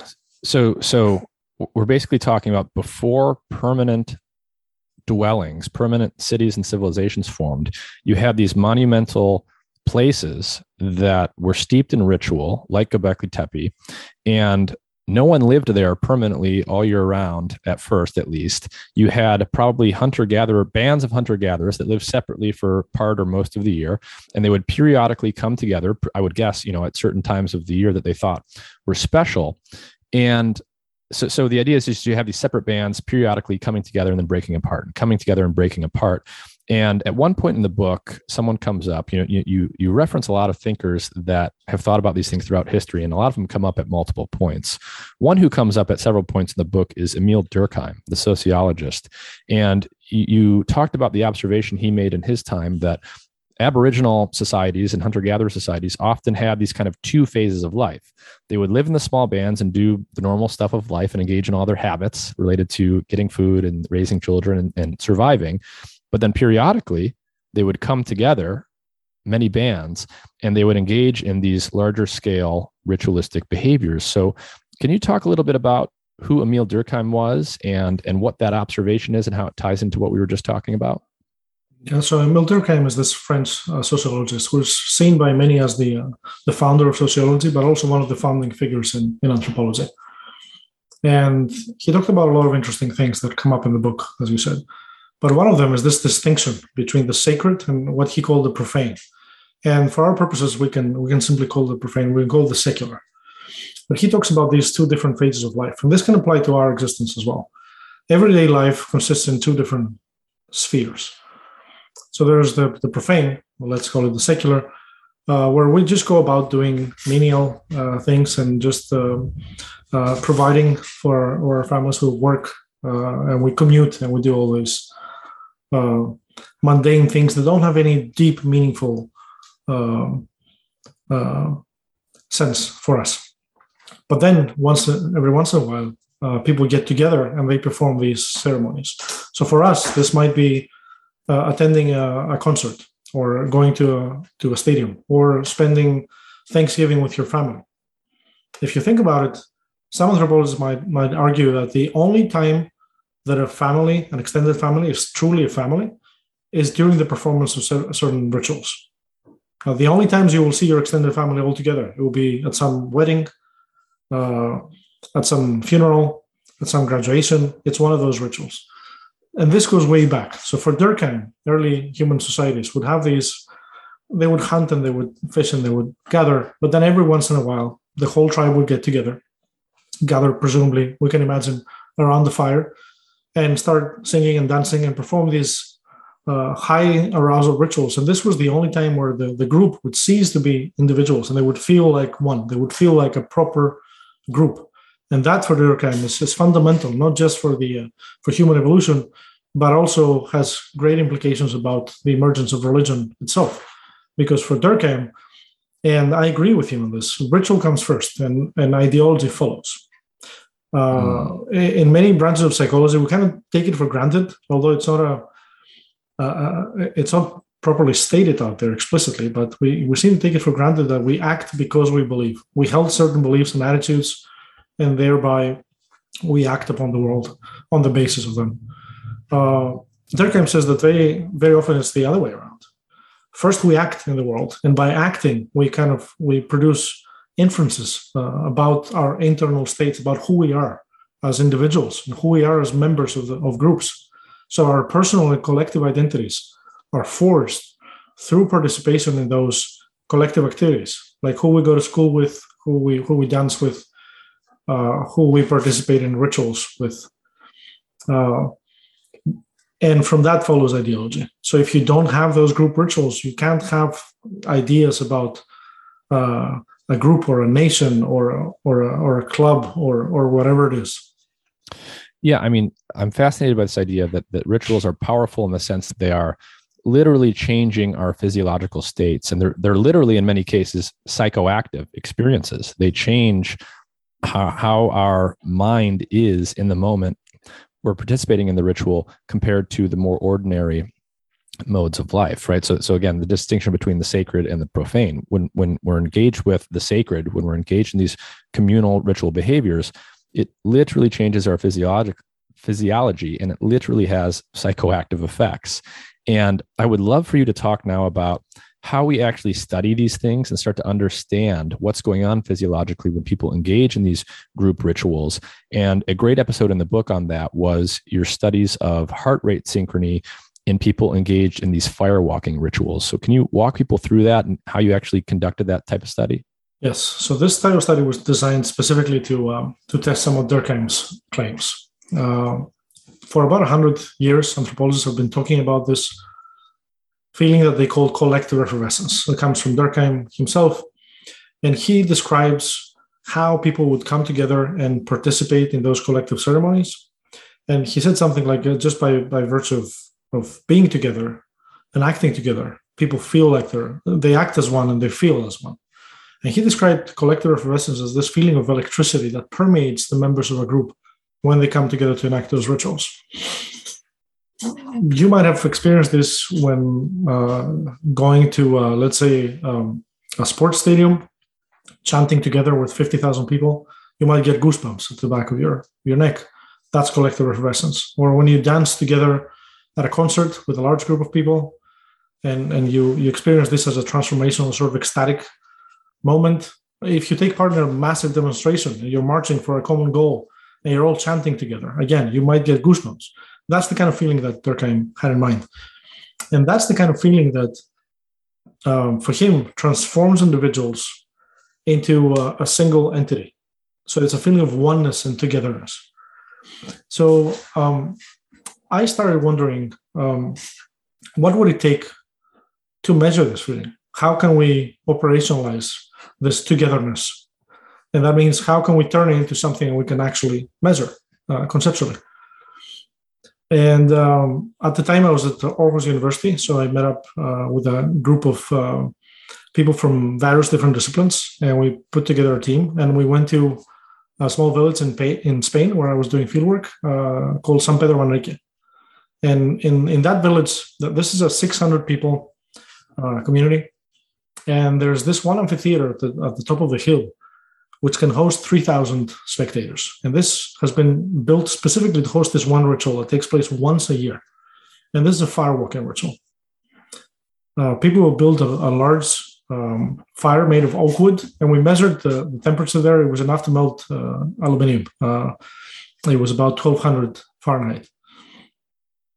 And uh, it takes several hours to, to burn into a, a bed of coals and everybody else as they're doing that everybody else uh, takes part in those dances and preparations that, that take place in the central uh, plaza in the central square. And then they start marching up towards this um, amphitheater. And once they get in then everybody takes their seats and there, there's a group of 30 to 40 individuals who will uh, walk on fire. So what they do is they take off their shoes they go and fetch somebody. It's somebody who's very close to them. It's typically a family member or a loved one or a good friend. They they perch them on their back, and with somebody on their back, they go through this uh, 1200 degree fire pit uh, barefooted. Uh, this this is something that has to be seen to be believed, but that is the ritual. So this was the context um, in which my colleagues and I uh, decided to bring our measurements. And we thought if Durkheim is right, if people have this feeling of connectedness, and by the way, by through my ethnography, through talking to these people, I could see that this would none of them had read Durkheim. but this would come up all the time. So when I asked them to describe what it's like, they would say they would say things like, "There's three thousand people there, but you feel like you're one with one with the crowd." There's this feeling of togetherness, and they would talk about identity. They would talk about how once you've done this, everybody becomes your brother, uh, even if they were your enemies before. You know, you've been through this together. Uh, so it was this feeling of oneness and togetherness that we wanted to quantify, and we thought that this, if, if this is truly something that, that happens, it should leave a signature at the physiological level. So we should be able to measure emotional reactions by looking at the autonomic nervous system. So specifically looking at heart rates. So we took um, uh, some heart rate monitors and we went into that site and we placed them on uh, both firewalkers and spectators. So those walking across the coals and those just sitting there and watching. People were involved in different activities uh, as well.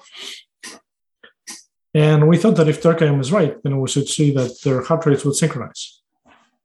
And that's exactly what we see. We, first of all, we see an extraordinary degree of synchrony there in the heart rates. But this was not um, indiscriminate. This did not happen for everybody. Um, we mapped the social network of the village. So we asked everybody in our sample to list their uh, um, their closest uh, people by genetic and, and social proximity their closest friends, their, their relatives, and so on. And then we saw that the, the, the closer this social proximity, the, the stronger the physiological synchrony. So if you looked at the set of brothers, one of them would be fire walking, the other one would just be sitting there and, and walking. They, their heart rates would be aligned to a very impressive degree. But if you look at some of the um, the visitors, because remember, 600 people living there, 3,000 people attending. So most of them are actually visitors. They just come and, and go. They're just tourists. Uh, those curious spectators, they there was no synchrony for them. It was only for the group members, and in fact, that was related to the degree of, uh, of membership or, or, at least proximity to other individuals. And this is exactly what Durkheim would have predicted, I think, because he says somewhere in his uh, in his book that these ceremonies they don't necessarily create social cohesion out of thin air what they do is that, and these emotions that they produce, they bring those who share already share a common identity, they bring them even closer together. And now there've been there've been similar studies that that actually showed this at the uh, uh, at the um, uh, neurological level. Yeah, and one thing that was remarkable, one of your observations, I think, with this was um, I, I, think you said in the book that you know people would walk across the fire and you would ask them to describe their mindset, their mental state as they did that. And you know, they basically described it as being in a flow state or something. They were they were calm, they were focused, they were completely in the moment. Um, and you measured their heart rates, but their heart rates were like through the roof to the point where if you saw this in another context, you would think the person was having a heart attack or something. So, can you comment on that discrepancy and what that might point to? Yes. So there, there's this phenomenon called flow. The, the, there's the psychologist called Mihaly uh, Csikszentmihalyi. His name is impossible to pronounce, so I'm, I, am sort of slaughtered it.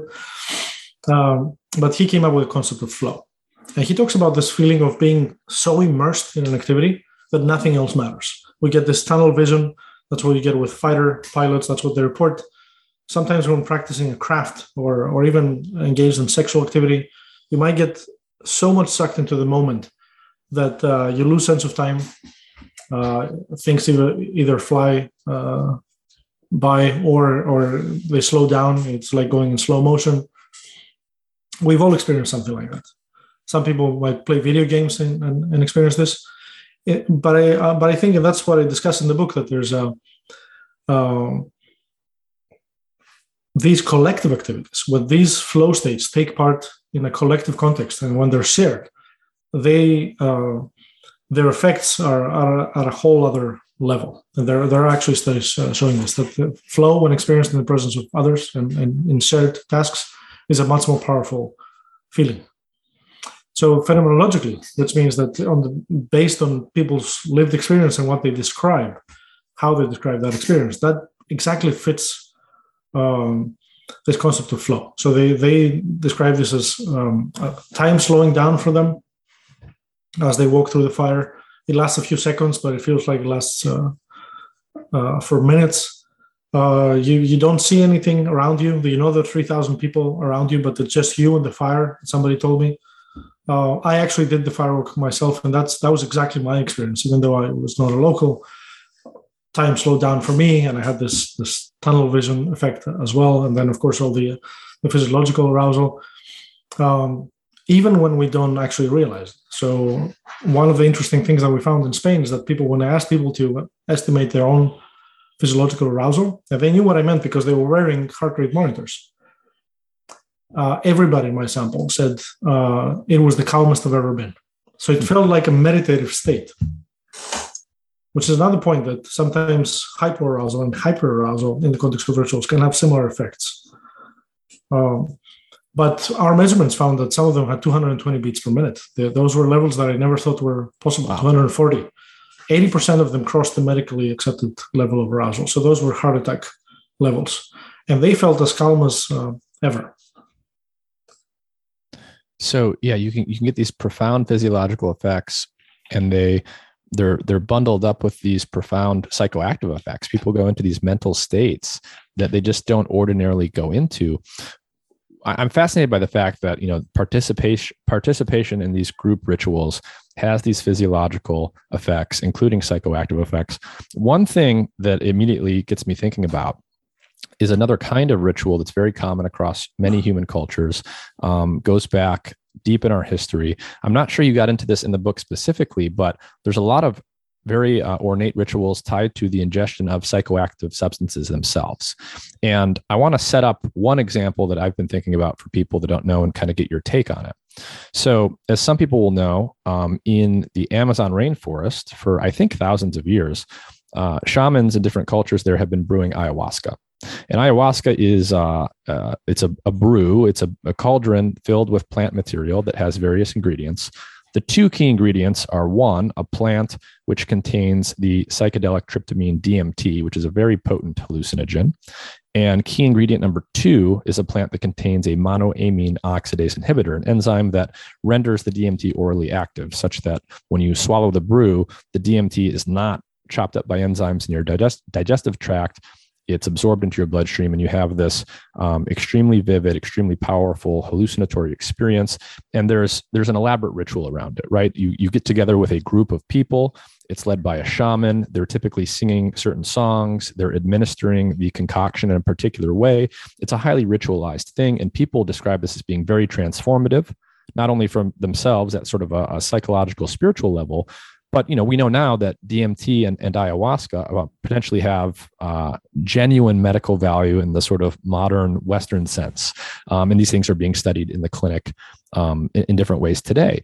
Now, what's interesting about this to me is that not only do you have this powerful psychedelic and this powerful experience that people report extraordinary outcomes from with regard to you know depression addiction and just you know general general life quality um, but my understanding is that certain components of the ayahuasca brew probably also have another kind of genuine biological effect that would have clear adaptive value for someone living in the middle of the rainforest. And that is they have anti parasitic properties.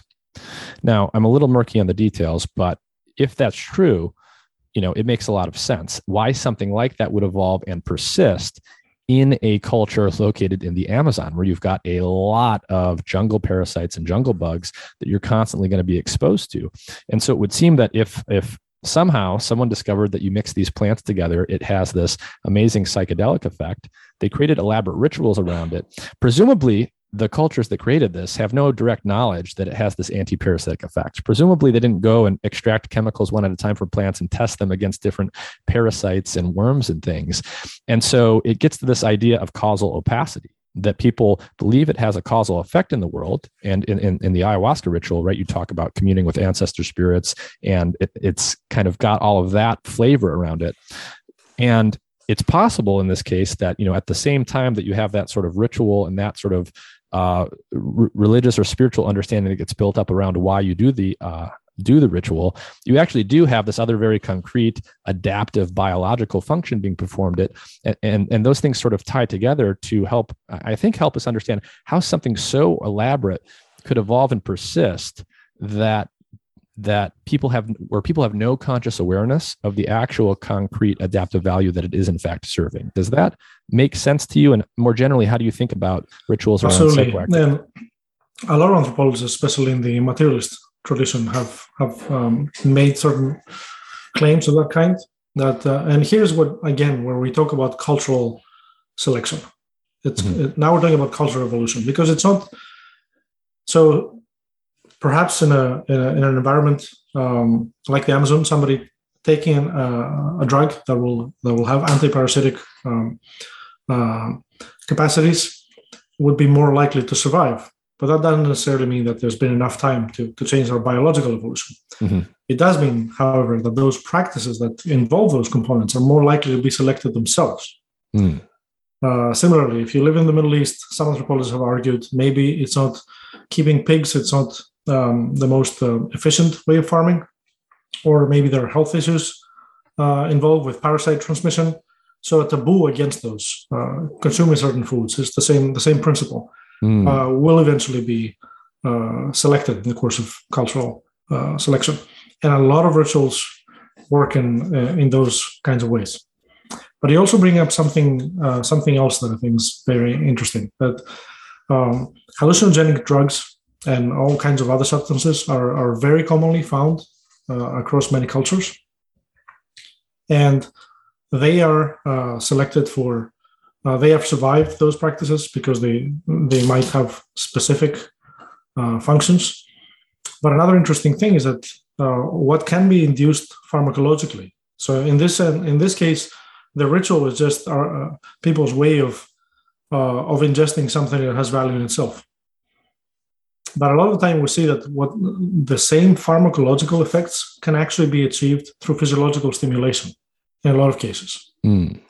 So, first of all, hallucinations, when to the extent that uh, people hallucinate, and then that might uh, have effects such as um, uh, increasing their faith because they've had divine revelation, or increasing uh, bonding, or perhaps increasing hope in the context of healing rituals you can induce that through physiological stimulation. So I, I worked, I did field work among a Greek uh, community called the Anastenaria. And the context of that community, who also have firewalking rituals, people have this uh, annual festival where they dance for the better part of three days.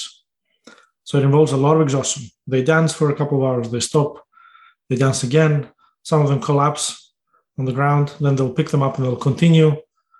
Uh, they'll they'll go to bed and then the next morning it's the same again and again for three days they, they keep dancing under a lot of heat uh, this is uh, may 21st in, in in a continental greece where it can be brutally hot in a, in a closed space.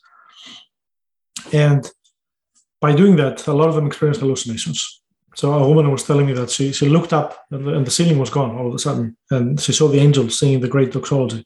Now that does a lot of things for that woman. First of all it reinforces her faith in that in the in the religious uh, narrative of this group but also a lot of people who are attracted to those rituals uh, it has been documented that they they tend to suffer from specific types of maladies. A very common uh, type is depression anxiety and other types of mental illness. People who are drawn to these rituals and i found this in, in other contexts as well in mauritius for example people who are who suffer from those types of um, um, inflictions, they, they are more likely to take part in these very intense rituals. And in another study, we actually documented that those uh, who do, they they have they they uh, derive greater benefits. And the more intense their participation, the more intense this physiological stimulation, uh, the more pronounced these benefits are.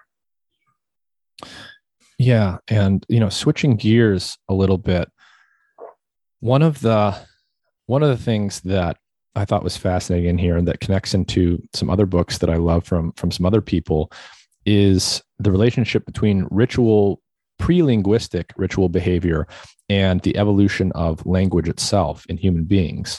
So one of my favorite thinkers on the subject, who I had on the show on episode 20 or something like that, is a man named Terrence Deacon, who I'm sure you're familiar with.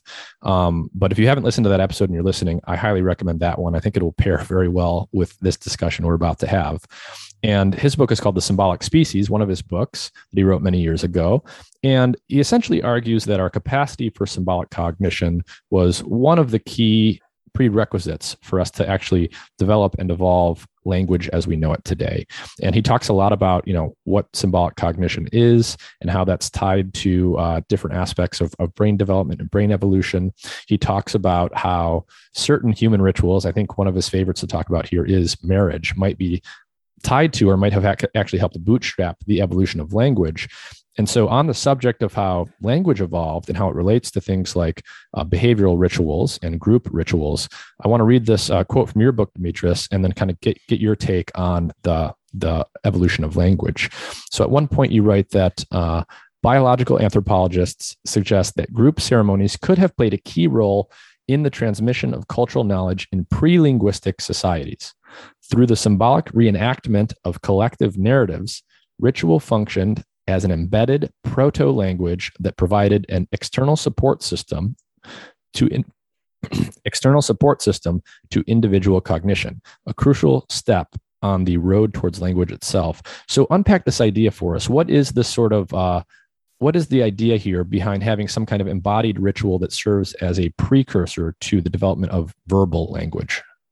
Yeah. So so if, if you look at this passage that you uh, you just read. I think that there, there are a couple of notes there that take you to the back of the book, and I think Terrence Deacon is one of the mm. uh, people I, I, cite there, and the other one is Merlin Donald, a Canadian neuroscientist. They have uh, they have proposed similar ideas about the role of ritual in the evolution of language. Uh, now we talked about the symbolic value of ritual, and of course, to to be able to have language, to be able to have these arbitrary signals, uh, uh, arbitrary notes, or whatever you want to call them, things like words that, that stand for something else you need the capacity for symbolic language. But before you develop that language, uh, a more straightforward way of doing this is by acting. And we talked about this idea that, that we act first, and by acting, we we come to uh, to embody certain states. So a very simple way of thinking of that is that I can I can tell somebody I love them, or I can just go and hug that person and that that conveys uh, and, and, that act of hugging somebody might be actually much more powerful for somebody who's not a robot who's a human being. You might be able to convey many more things that can be said with uh, with two words. Similarly if i wanted to show that i'm part of a group uh, i could i could stand up and make a speech about my allegiance to that group. Or i could just take part uh, in a uh, in a long ceremony where i dance uh, together with this group. And and and I and everybody wears the same insignia. We paint our, our faces. We wear the same clothes. We engage in the same actions. And by doing all that, we convey to each other that we're committed to this idea that we are all as one, that we are members of this team. Uh, so we, there's there's a lot of things that can be can be conveyed uh, without the use of words. And I think ritual is one of the uh, one of the most efficient ways that would have been available to our ancestors uh, before the emergence of language. Yeah. So I guess the idea here is we would have had symbolic rituals. Maybe there were marriage rituals. Maybe there was something else, but people were literally acting in them. They were performing certain acts and certain behaviors. It was all imbued with symbolism, and there's some kind of narrative arc to whatever whatever the physical act of engaging in this ritual was. And the sort of units of symbolism in those physical acted out rituals may have potentially literally been the precursors to what became spoken words. Yes. And, and something else you might have seen in those rituals is the, lo- the role of uh, rhythm, for example, dancing together, mm. our capacity for rhythm, which it's incidentally, it's something we share with birds. And incidentally, birds are the, the, uh, the other type of animal that is so highly ritualized. Um, so our, our capacity to uh, um, to follow rhythm, to to dance with each other, and to, to perhaps begin humming with each other, and, and you know a, a, form of proto singing. That's that's actually that that's also another precursor to to language, uh, both in terms of allowing us to to develop the sorts of vocalizations that we need for language, but also our our ability to to track rhythm and to to to mimic, to to imitate, to to follow all of those things. So imitation is another key aspect of ritual. That's what Merlin Donald uh, talks about. Uh, that's what ritual essentially is. Performing a cultural ritual uh, uh requires uh, the ability to imitate very precisely the actions of other people, and and you need that ability also to develop language. Yeah, I think you know language and and rhythm and music are you know other other really interesting potential human universals, and you know it strikes me that you know i think music and dance are common in some form to every human culture that we know of and they're often tied to these other ritual acts. They're often right you, you dance at a wedding you sing songs at at mass and, and in, in other religious settings. And all of these things are tied together and it's, it's probably not a coincidence that you know the literal cadence and rhythm of those acts is tied to the cadence and rhythm of spoken language that we see as unique to humans. Not at all. It's not a coincidence at all and, and I think that, first of all, in, in my uh, definition, in my view of ritual, um, dance is a quintessential ritual. That's it fits all of the requirements. It's it's repetitive, it's rigid, it's redundant, it's causally opaque. There's no reason why we should dance. There's no utilitarian benefit that is direct. We just do it because we we like it, and, and again, it can have measurable uh, benefits for us in terms of social bonding. And in this sense, I think that music, there's a very good chance that music evolved. We evolved our musical capacities just to be able to facilitate this, this dancing and, and this coordination in the context of these rituals uh, that are crucial to social bonding. Thinking, um, thinking about how rituals evolved from a wider point of view. So, so when we think across species and we think about the evolution of ritual behavior and, and where the roots of this stuff really lies, I would love if you could talk about some of the other species that display ritual behaviors and some of the more impressive ritual behaviors that we see in different organisms. One of the things I remember from the book is you talked about several examples of potential death rituals in other species, and I thought those were, you know, were quite uh, evoc- quite striking examples. And I would love if you could walk people through some of those and what that says about how deep the roots of ritual behavior go. So, first of all, I should say that there's this. There's often this sense among social scientists. Um, uh, that human beings are so exceptional, that we're so different from the rest of nature. I think it goes back to a lot of there's a lot of baggage that comes with this idea. Of course, religious traditions have played a role in in, in why people think uh, in this way that we're so special because we're chosen by, by God. Uh, there there are other uh, reasons for it. Um, one of the main reasons is that the lack of evidence because we just didn't look for it. We took it for granted when Jane Goodall uh, went to the field and, and, observed chimpanzees using tools, for example, uh, people were very upset. They didn't believe her. Uh, part of the reason is because she was a young woman. Uh, she was ridiculed. Uh, she was she was told that using pronouns for for chimps, calling them he and she, was just humanizing them, and that was bad. Uh, so a lot of the time, behaviors that we see in other animals that that we would immediately describe as as uh, as let's say ritual or art. In, in our species, we're we're afraid to do that. Sometimes with with good reason. It's good to to be cautious because animals cannot tell us what they think. But the truth of the matter is that once we start looking, uh, then we find an abundance of all of the things that people once thought were unique in, uh, uh, in humans and were what make us humans. Now we know there exist in other animals. We know there there's tool use, to making in other animals.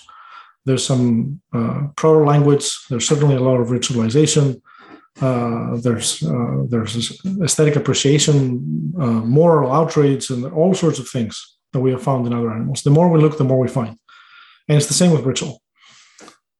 So, the most the best known examples come from uh, bird mating rituals, but those are sort of we're all familiar with those.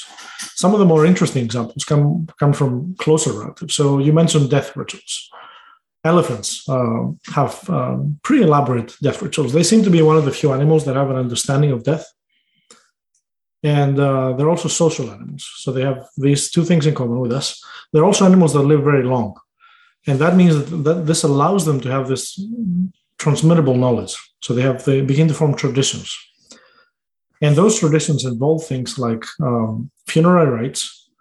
Uh, elephants are commonly observed trying to bury dead members of their species, also dead uh, animals, other species, even humans. There are anecdotal reports of people who have uh, found dead or, or, or fainted, or and then elephants come and they try to, to bury them using branches and dirt and, and flowers. Another very interesting thing is that they seem to have what in humans we would call a pilgrimage. So they sometimes travel uh, thousands of miles or hundreds of miles, uh, led by a matriarch who has knowledge of the uh, uh of the topography and they travel to visit the bones of their dead ancestors, especially when those ancestors are matriarchs themselves, so some mm. important member of the community who perished years ago. And once we arrive there, they all fall silent, and then maybe they'll, they'll start trumpeting all together. They touch the bones, they smell them. They uh, they really seem to uh, to be emotionally impacted by them. Of course, we don't know what's in their minds, but clearly they're they seem they have an understanding of death. They they're able to uh, to understand that those bones represent their ancestors, and then they they travel to visit them. Um, even some marine mammals, uh, dolphins, for example, they seem to to do the same thing. So when a, when a dolphin, there are reports of uh, uh groups of dolphins who uh, surround their their dead um, fellow members, and they they maybe push them towards a, a boat or they, they perform these dances around them. They, they, they, seem to be doing something that suggests that they're they have an understanding of, of death. And it's similar, we see similar behaviors among uh, ravens, uh, who of course are very highly uh, intelligent, and all sorts of other animals. Beyond death, uh, of course, a lot of rituals are related to mating. Some of them have very um, obvious similarities with human rituals. Let me give you one example there's a bird called um, called uh, Jackson's widow bird. That bird has a very long tail, uh, which is about three times its body length, and uh, it has a, a, peculiar mating ritual. So the males will they gather in areas that uh, we call leks. A lek is some the site of a collective bird mating ritual. And the, the males clear the, the grass. They, they each one of them establishes an individual dance floor, and then they start jumping up and down as high as they can. And the females gather around and they they watch them and if they like what they see then they go off and mate with that male now almost the exact same ritual exists in, in uh, among certain human uh, tribes for example there are many african tribes that have this uh, these uh, choreographed dances that involve jumping as high as uh, up as you can or lifting your, your leg to the extent that it goes over your head which is a very difficult uh, thing to do. You need to be very fit to do this. And then members of the opposite sex, you find those both as uh, as male and female rituals. Um, they gather and pick their their their favorite future partners. So there are a lot of interesting mating rituals uh, as well. But one of the most fascinating things I think that we've seen in recent research uh, comes from chimps. throughout West Africa, um, um, scientists from the Max Planck Institute have set up cameras, and um, they were they documented in various places. They documented these behaviors among chimps who they sometimes they go off course. So when they travel an area, they, they'll they'll go out of their way literally to visit those hollow trees. For some reason, those seem special to them, and they either uh, they drum on those trees, or they take rocks and they pile them up inside the tree or in front of the tree. And if you hmm. look at a picture of those piles, they they are indistinguishable from those cairns that uh, that uh, humans in, in many cultures uh, build as, as mm-hmm. markers of some sacred site. So obviously, we don't know what's going on in their minds. We'll never know. Uh, but the most parsimonious uh, inference here, uh, the most obvious one, is that these are rituals for chimps, just like we would we would uh, say if we saw them uh, among uh, living or or you know, prehistoric humans.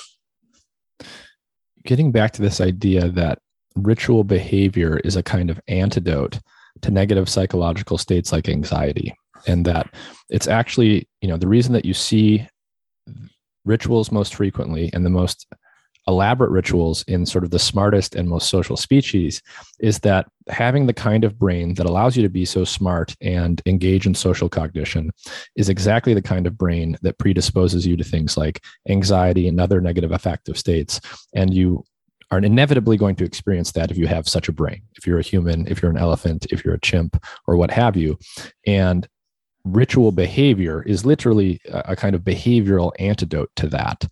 So with that stuff in mind, you know, when you look at the numbers, when you look at the charts in the modern so called developed world, including the United States, you see things like you see many different psychiatric diseases that have been up and to the right on the rise for many years now, including depression and anxiety. Where do you think this comes from? And do you think it could be tied to sort of the, the degradation of a lot of the traditional religious and, and ritual structures that we have in society? And their degradation is actually driving an increase in things like anxiety? I think there, there, there are two things, things happening at two levels that are self reinforcing, creating a vicious cycle on the one hand, the, the, as, as I mentioned earlier, the pace of life is, is much faster uh, today than, than ever before. Social media, certainly for, for many reasons that we probably don't have time to get into, they create a lot of anxieties.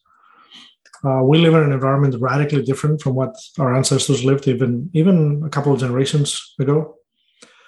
Uh, so our environment itself and our existence today is much more stressful than it used to be or than it should be. At the same time, some of the best uh, tools that we would have, that we should have for dealing with those situations.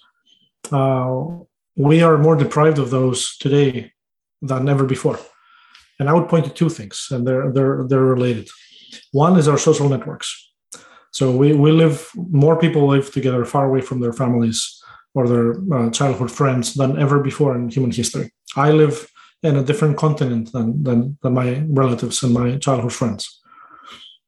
Uh, and most of us in let's in the United States do not live within walking distance from our uh, parents' place, as, as people would have done for most of our existence.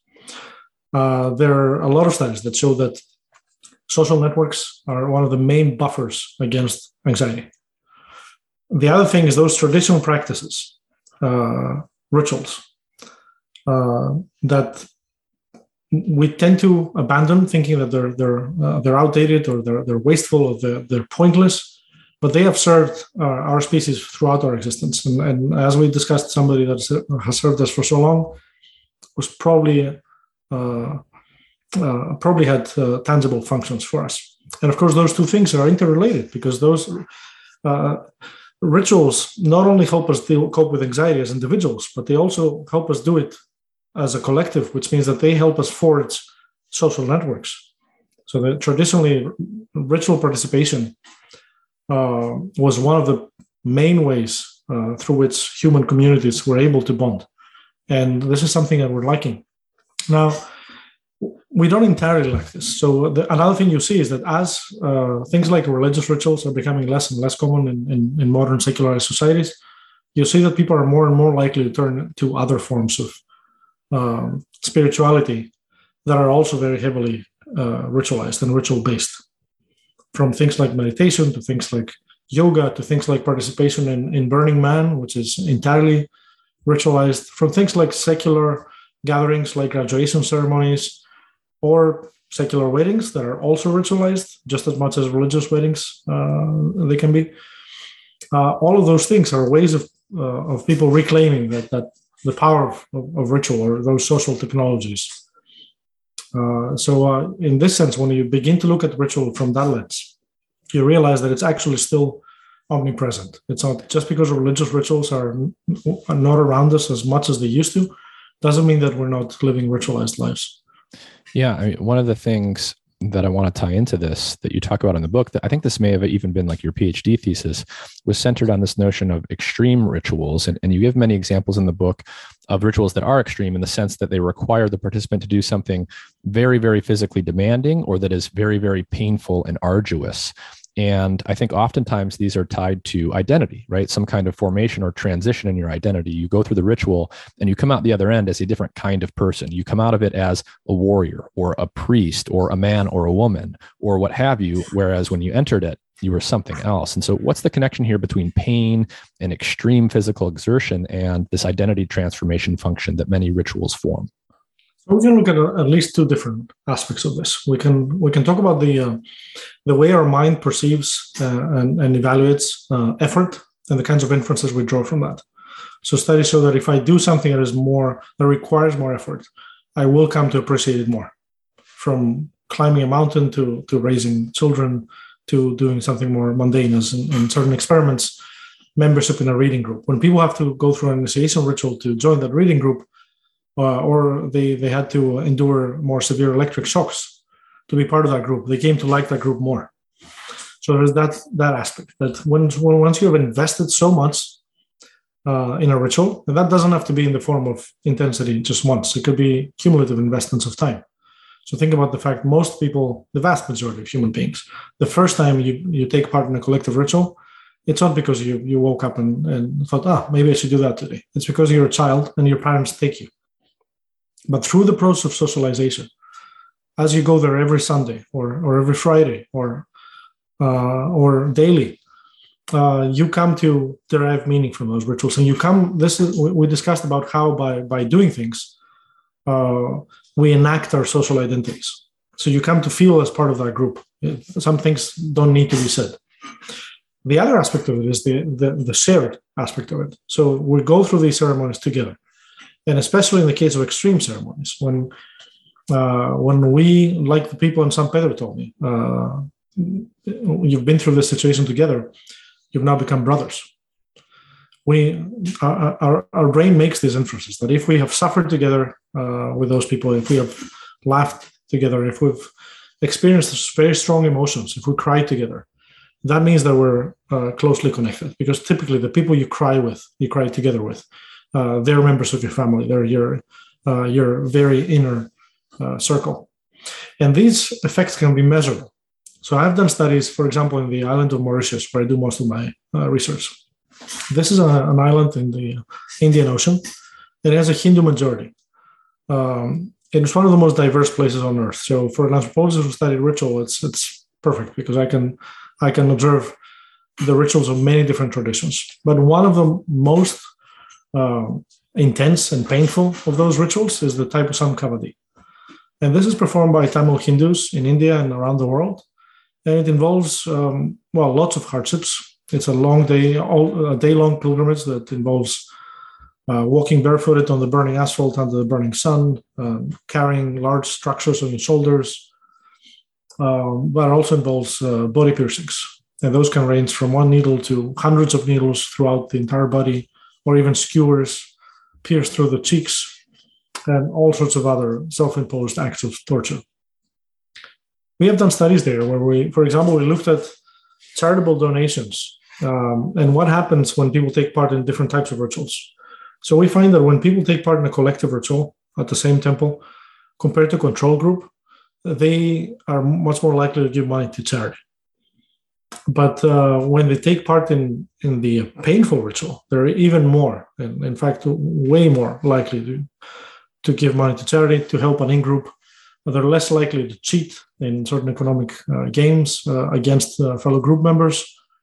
And, and in fact, that increases as a function of pain. So the more they have suffered as individuals, the more pro social they become.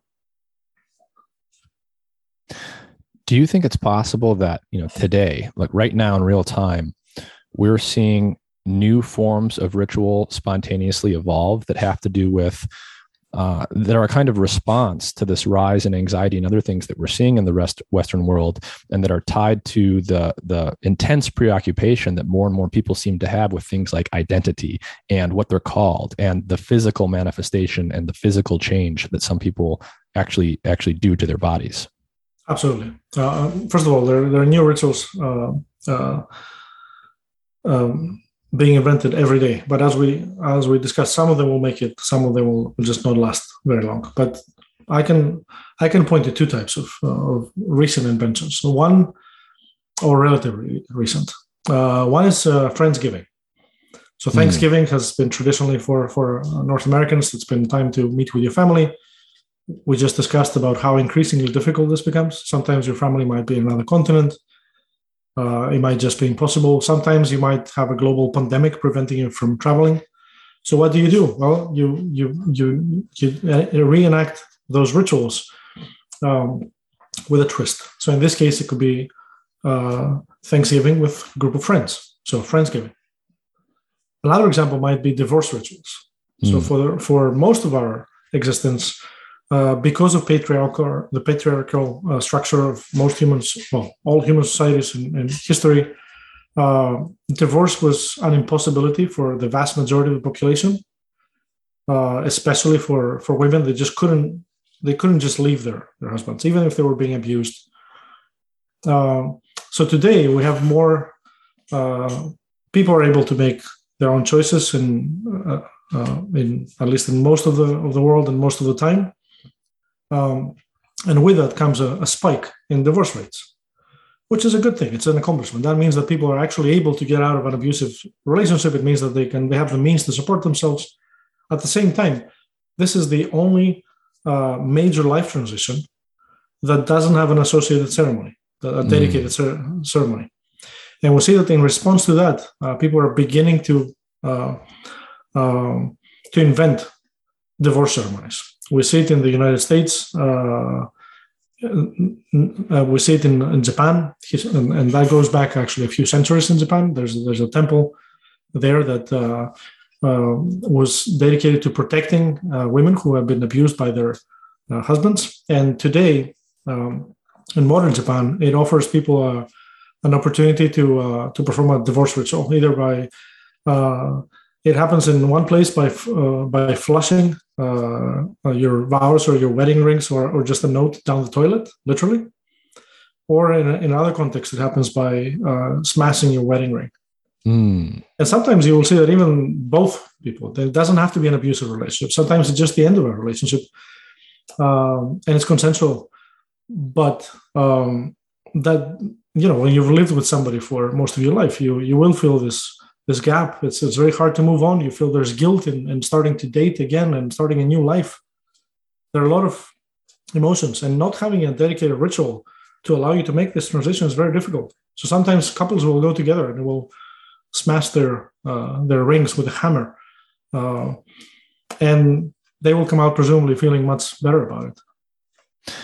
You know, when we think about modern day rituals, one pattern motif that I think is really interesting is this kind of organic rediscovery of uh, ancient ritual motifs that were sort of um, that we're spontaneously re-engaging in. And you know so to tie it to our earlier discussion you know we, we spent some time talking about the birth of civilization essentially the transition from being nomadic hunter gatherers to sedentary agriculturalists and then the rise of what became modern civilization. And, you know, so we talked about things like Göbekli Tepe. Our, our ancestors used to be hunter gatherers. They eventually started coming together periodically, perhaps once a year, perhaps multiple times a year, to places like Göbekli Tepe to engage in these ritual practices. Eventually, that turned into cities and civilizations. And eventually you know we got to the present moment. We could do a whole podcast on that stuff. But what's super fascinating to me is today in the modern world so called in the western world in the US and elsewhere we actually seem to have gone back and sort of rediscovered some of those ancient patterns of coming together periodically. And one that's super interesting and uh, near to my heart that you talk about in the book is burning man so, can you talk for people that don't know what is Burning Man, and can you tell the story of how that ritual spontaneously got started to do with the mm-hmm. temple burning? So, Burning Man is this event, for lack of a better word, and I'm saying this because many people call it a festival, but burners they sometimes they will insist that it, it's not a festival; it's something else. It's, they might call it community, for example. They might call it something else. It is essentially a makeshift city that is built in uh, Black Rock, Nevada, every year uh, around August, September. Uh, up to 80,000 people will gather there. They will they will set up a city from scratch in the middle of the desert, and a week later they will just remove everything uh, or burn it, and leaving no traces behind. And they're actually very uh, methodic about this, about how they, they go collecting everything.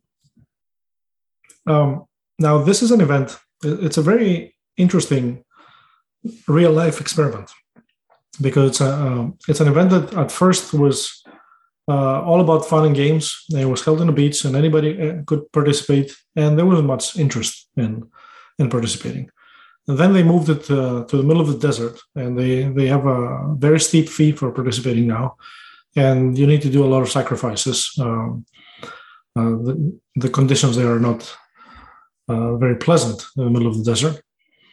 Uh, and nonetheless, they, they, they have more people than they could possibly accommodate and they has spawned um, uh, partner events uh, around the world. So what happens there is people come and for a whole week they engage in those. They're free to engage in all kinds of artistic uh, and ritual expressions. So you have uh, art installations, you have very exuberant costumes and, and vehicles and all sorts of uh, events. And um, in all of those events, you will see a ritual. This is not explicit, this is not intentional, or, or maybe it is a little bit intentional because the founders of Burning Man actually read a lot about religion in religious studies. So they took a page from, from uh, ritual design, so to speak. Uh, but a lot of things have uh, emerged organically. And that's the most interesting part for me. Because if you look at, they have their own census. And if you look at the census, 95% say they're not religious. So according to one definition, if we're, you know, if we're based that on the census, we might say that this is possibly the least religious crowd in history. Uh, there's never been 80,000 people, uh, only 5% of whom uh, would say they're religious in any context. Maybe. Uh, nonetheless, I, I, look at this uh, event and I see spirituality and I see ritual everywhere. And one of the greatest examples is this temple. When it was built, it wasn't even meant to be a temple. So they invited an, an artist to build an installation. Um, and during the construction, one of the workers uh, died. So they got together and they thought, okay, what should we do? So we stop, so we continue. They decided that what, what he would have liked us to do would be to continue, to finish. And they finished the structure and gave it no name and they gave it no purpose. It was just a, a large room. And then people heard about the story and they spontaneously started bringing their own memories of somebody they lost. And uh, at the end of the uh, of the week, they they watched the temple burn, and this had a cathartic uh, effect on people. Uh, so the the next day, uh, the next year, it was named the Temple of Tears, and even later, when it was named the, the Temple of Joy, people still kept coming spontaneously, bringing photographs, um, memos, notes, letters of somebody they had lost, somebody who had abused them, uh, somebody who broke their heart, and just pinning them on the wall, uh, tens of thousands of them. And then at the end of the uh, of the event, they gather together, and as the uh, the temple burns, everybody sings together, or they stay silent, and most of them weep, and they just watch it burn down to the ground. And this seems to have a very cathartic uh, effect uh, on people. So this is there you have it. This is a mourning ritual uh, that emerged spontaneously among a, a crowd that is self-described as one of the least religious crowds ever, and yet their need for ritual, their need for symbolism uh, is just as great as, as, as in any other society we know. Yeah, it's fascinating that that on the one hand it's a very secular event in, in the sense that you you mentioned 95% of people claim not to be religious in the traditional sense that we use that word. And yet they're doing all of these very quasi religious religious ritual um, ritual behaviors that that are quasi religious um, and it's a, it's a fascinating dichotomy. I've sort of often toyed with the idea in my mind that you know thinking by analogy with physics where you talk about conservation laws right? Energy is never created or destroyed it's just transformed might there be some kind of analogous uh, conservation laws that we could think about for psychology and sociology? Like the level of ritual behavior in a society is, is actually a constant not a variable. And, and the variable is just sort of the form that that behavior takes. And that's why you have things like burning man where on the one hand in one sense it's it's secular but on the other hand it's just a different form of ritual behavior that we normally associate with organized religion but in this case it's just in a, a different kind of container so I've never heard of this analogy. Did you come up with it?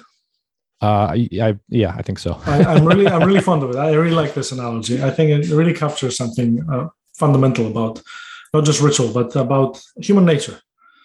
So that's exactly the way I see those uh, things. So when you look at human societies across time and across space, you will see that um, at first glance you have tremendous variability.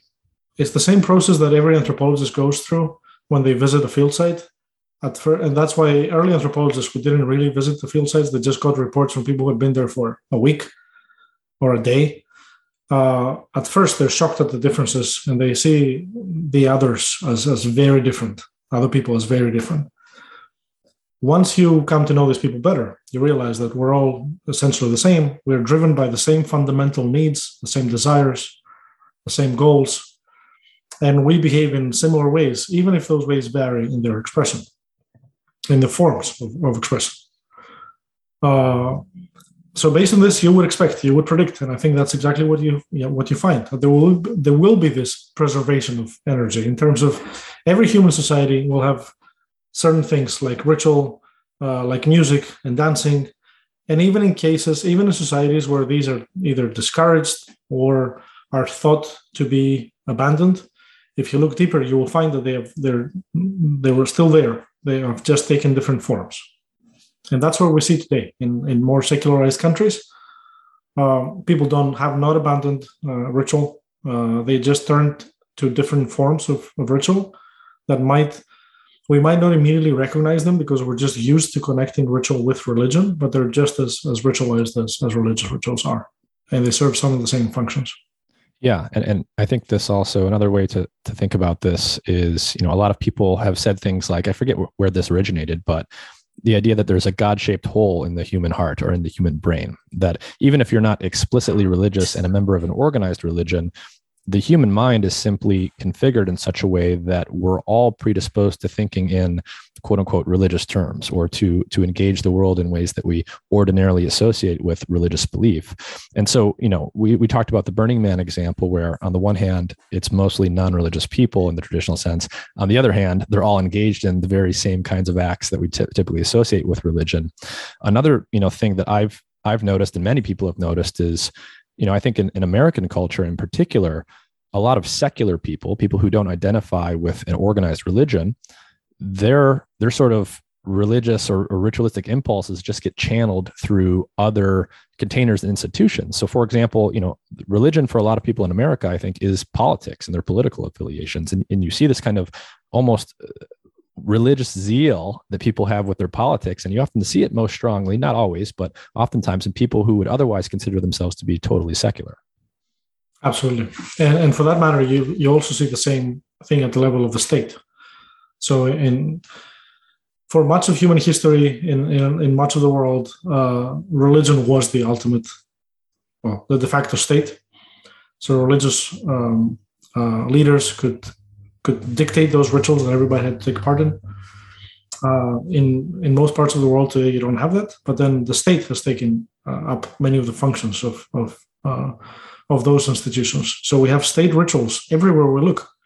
You go to a courtroom and you see everybody rise and, and sit in, in synchrony, and you see the judge waving a gavel, and you see all of the uh, the uh, the insignia and the, and the clothing and the and the symbols you go to a sports stadium in America and and um, you hear the the anthem, the national anthem, at the beginning of each game. In many schools, people have to uh, to recite the Pledge of Allegiance. Uh, universities they held they hold um, graduation ceremonies, and every family holds birthday parties and all kinds of other gatherings that they're not the quintessential. They're not the um, the stereotypical thing that comes to mind when people ask you whether you perform rituals I often do this with my students. I ask them, Do you perform rituals regularly? And most of them, being in Connecticut, they say no. But then when we start talking about what ritual is, and when I ask, when I start asking them whether they raise their glasses to make a toast, or whether they attend birthday parties or weddings or graduations, of course, every single one of them regularly attends rituals. So, given you know, given everything that we've talked about, given the adaptive value that you see rituals having, given everything that you've studied, have you created any new rituals or adopted pre-existing rituals in and incorporated those in your day-to-day life specifically as a result of of everything that you've researched? So one of the things that i've seen in, in my life for example is that um, it's related to to both the, the recent pandemic but also the, the birth of my of my son because these two events made made us realize how much we we missed our families and how much there was this need for connection at a time where we couldn't travel they couldn't come and visit us they couldn't meet their, their grandson. Uh, so we started doing these ritualized meetings. So for example we would in, in the past uh, um, I, I, wouldn't have a christmas uh, dinner with my family. Uh, well now these last few years I, I did. And we did it virtually. Uh, and and we we even sometimes cooked part of the meal together. We mm. engaged in the whole process together in the only way we could. We did it uh, virtually. So these are the kinds of things that you. So when changing circumstances, when you're when you're missing aspect, when you're highly stressed, and when you're missing um, social connection, those are the times when you will turn to to virtual. So this has been a fascinating discussion. So thank you very much for your time. Again, I really enjoyed the book. Um, I I read books in a very nonlinear way. I'm usually in the middle of seven or eight or ten books at a time. It might take me weeks or months or even years to get through one. This is one of the first books in this year that I actually started and finished uh, in less than you know seven or ten days and I think it's a testament to, to how fascinating it was and how you weaved everything together. Can you just remind everyone one last time who you are, what the book is, when it comes out, and, and all that stuff? Yeah, so um, I'm Dimitris Xygalatas, uh, anthropologist and, and psychologist at the University of Connecticut. The book is called Ritual How Seemingly Senseless Acts Make Life Worth Living. And it's coming out, it's already out with profile in most of the English speaking world and um, in September in North America. Excellent. Well, thanks again for your time. I'll, I'll put a link to the book in the episode description so people will have it right there near the top. And I encourage you to check it out. And with that, uh, yeah, thank you for your time. It's been a pleasure. Thank you.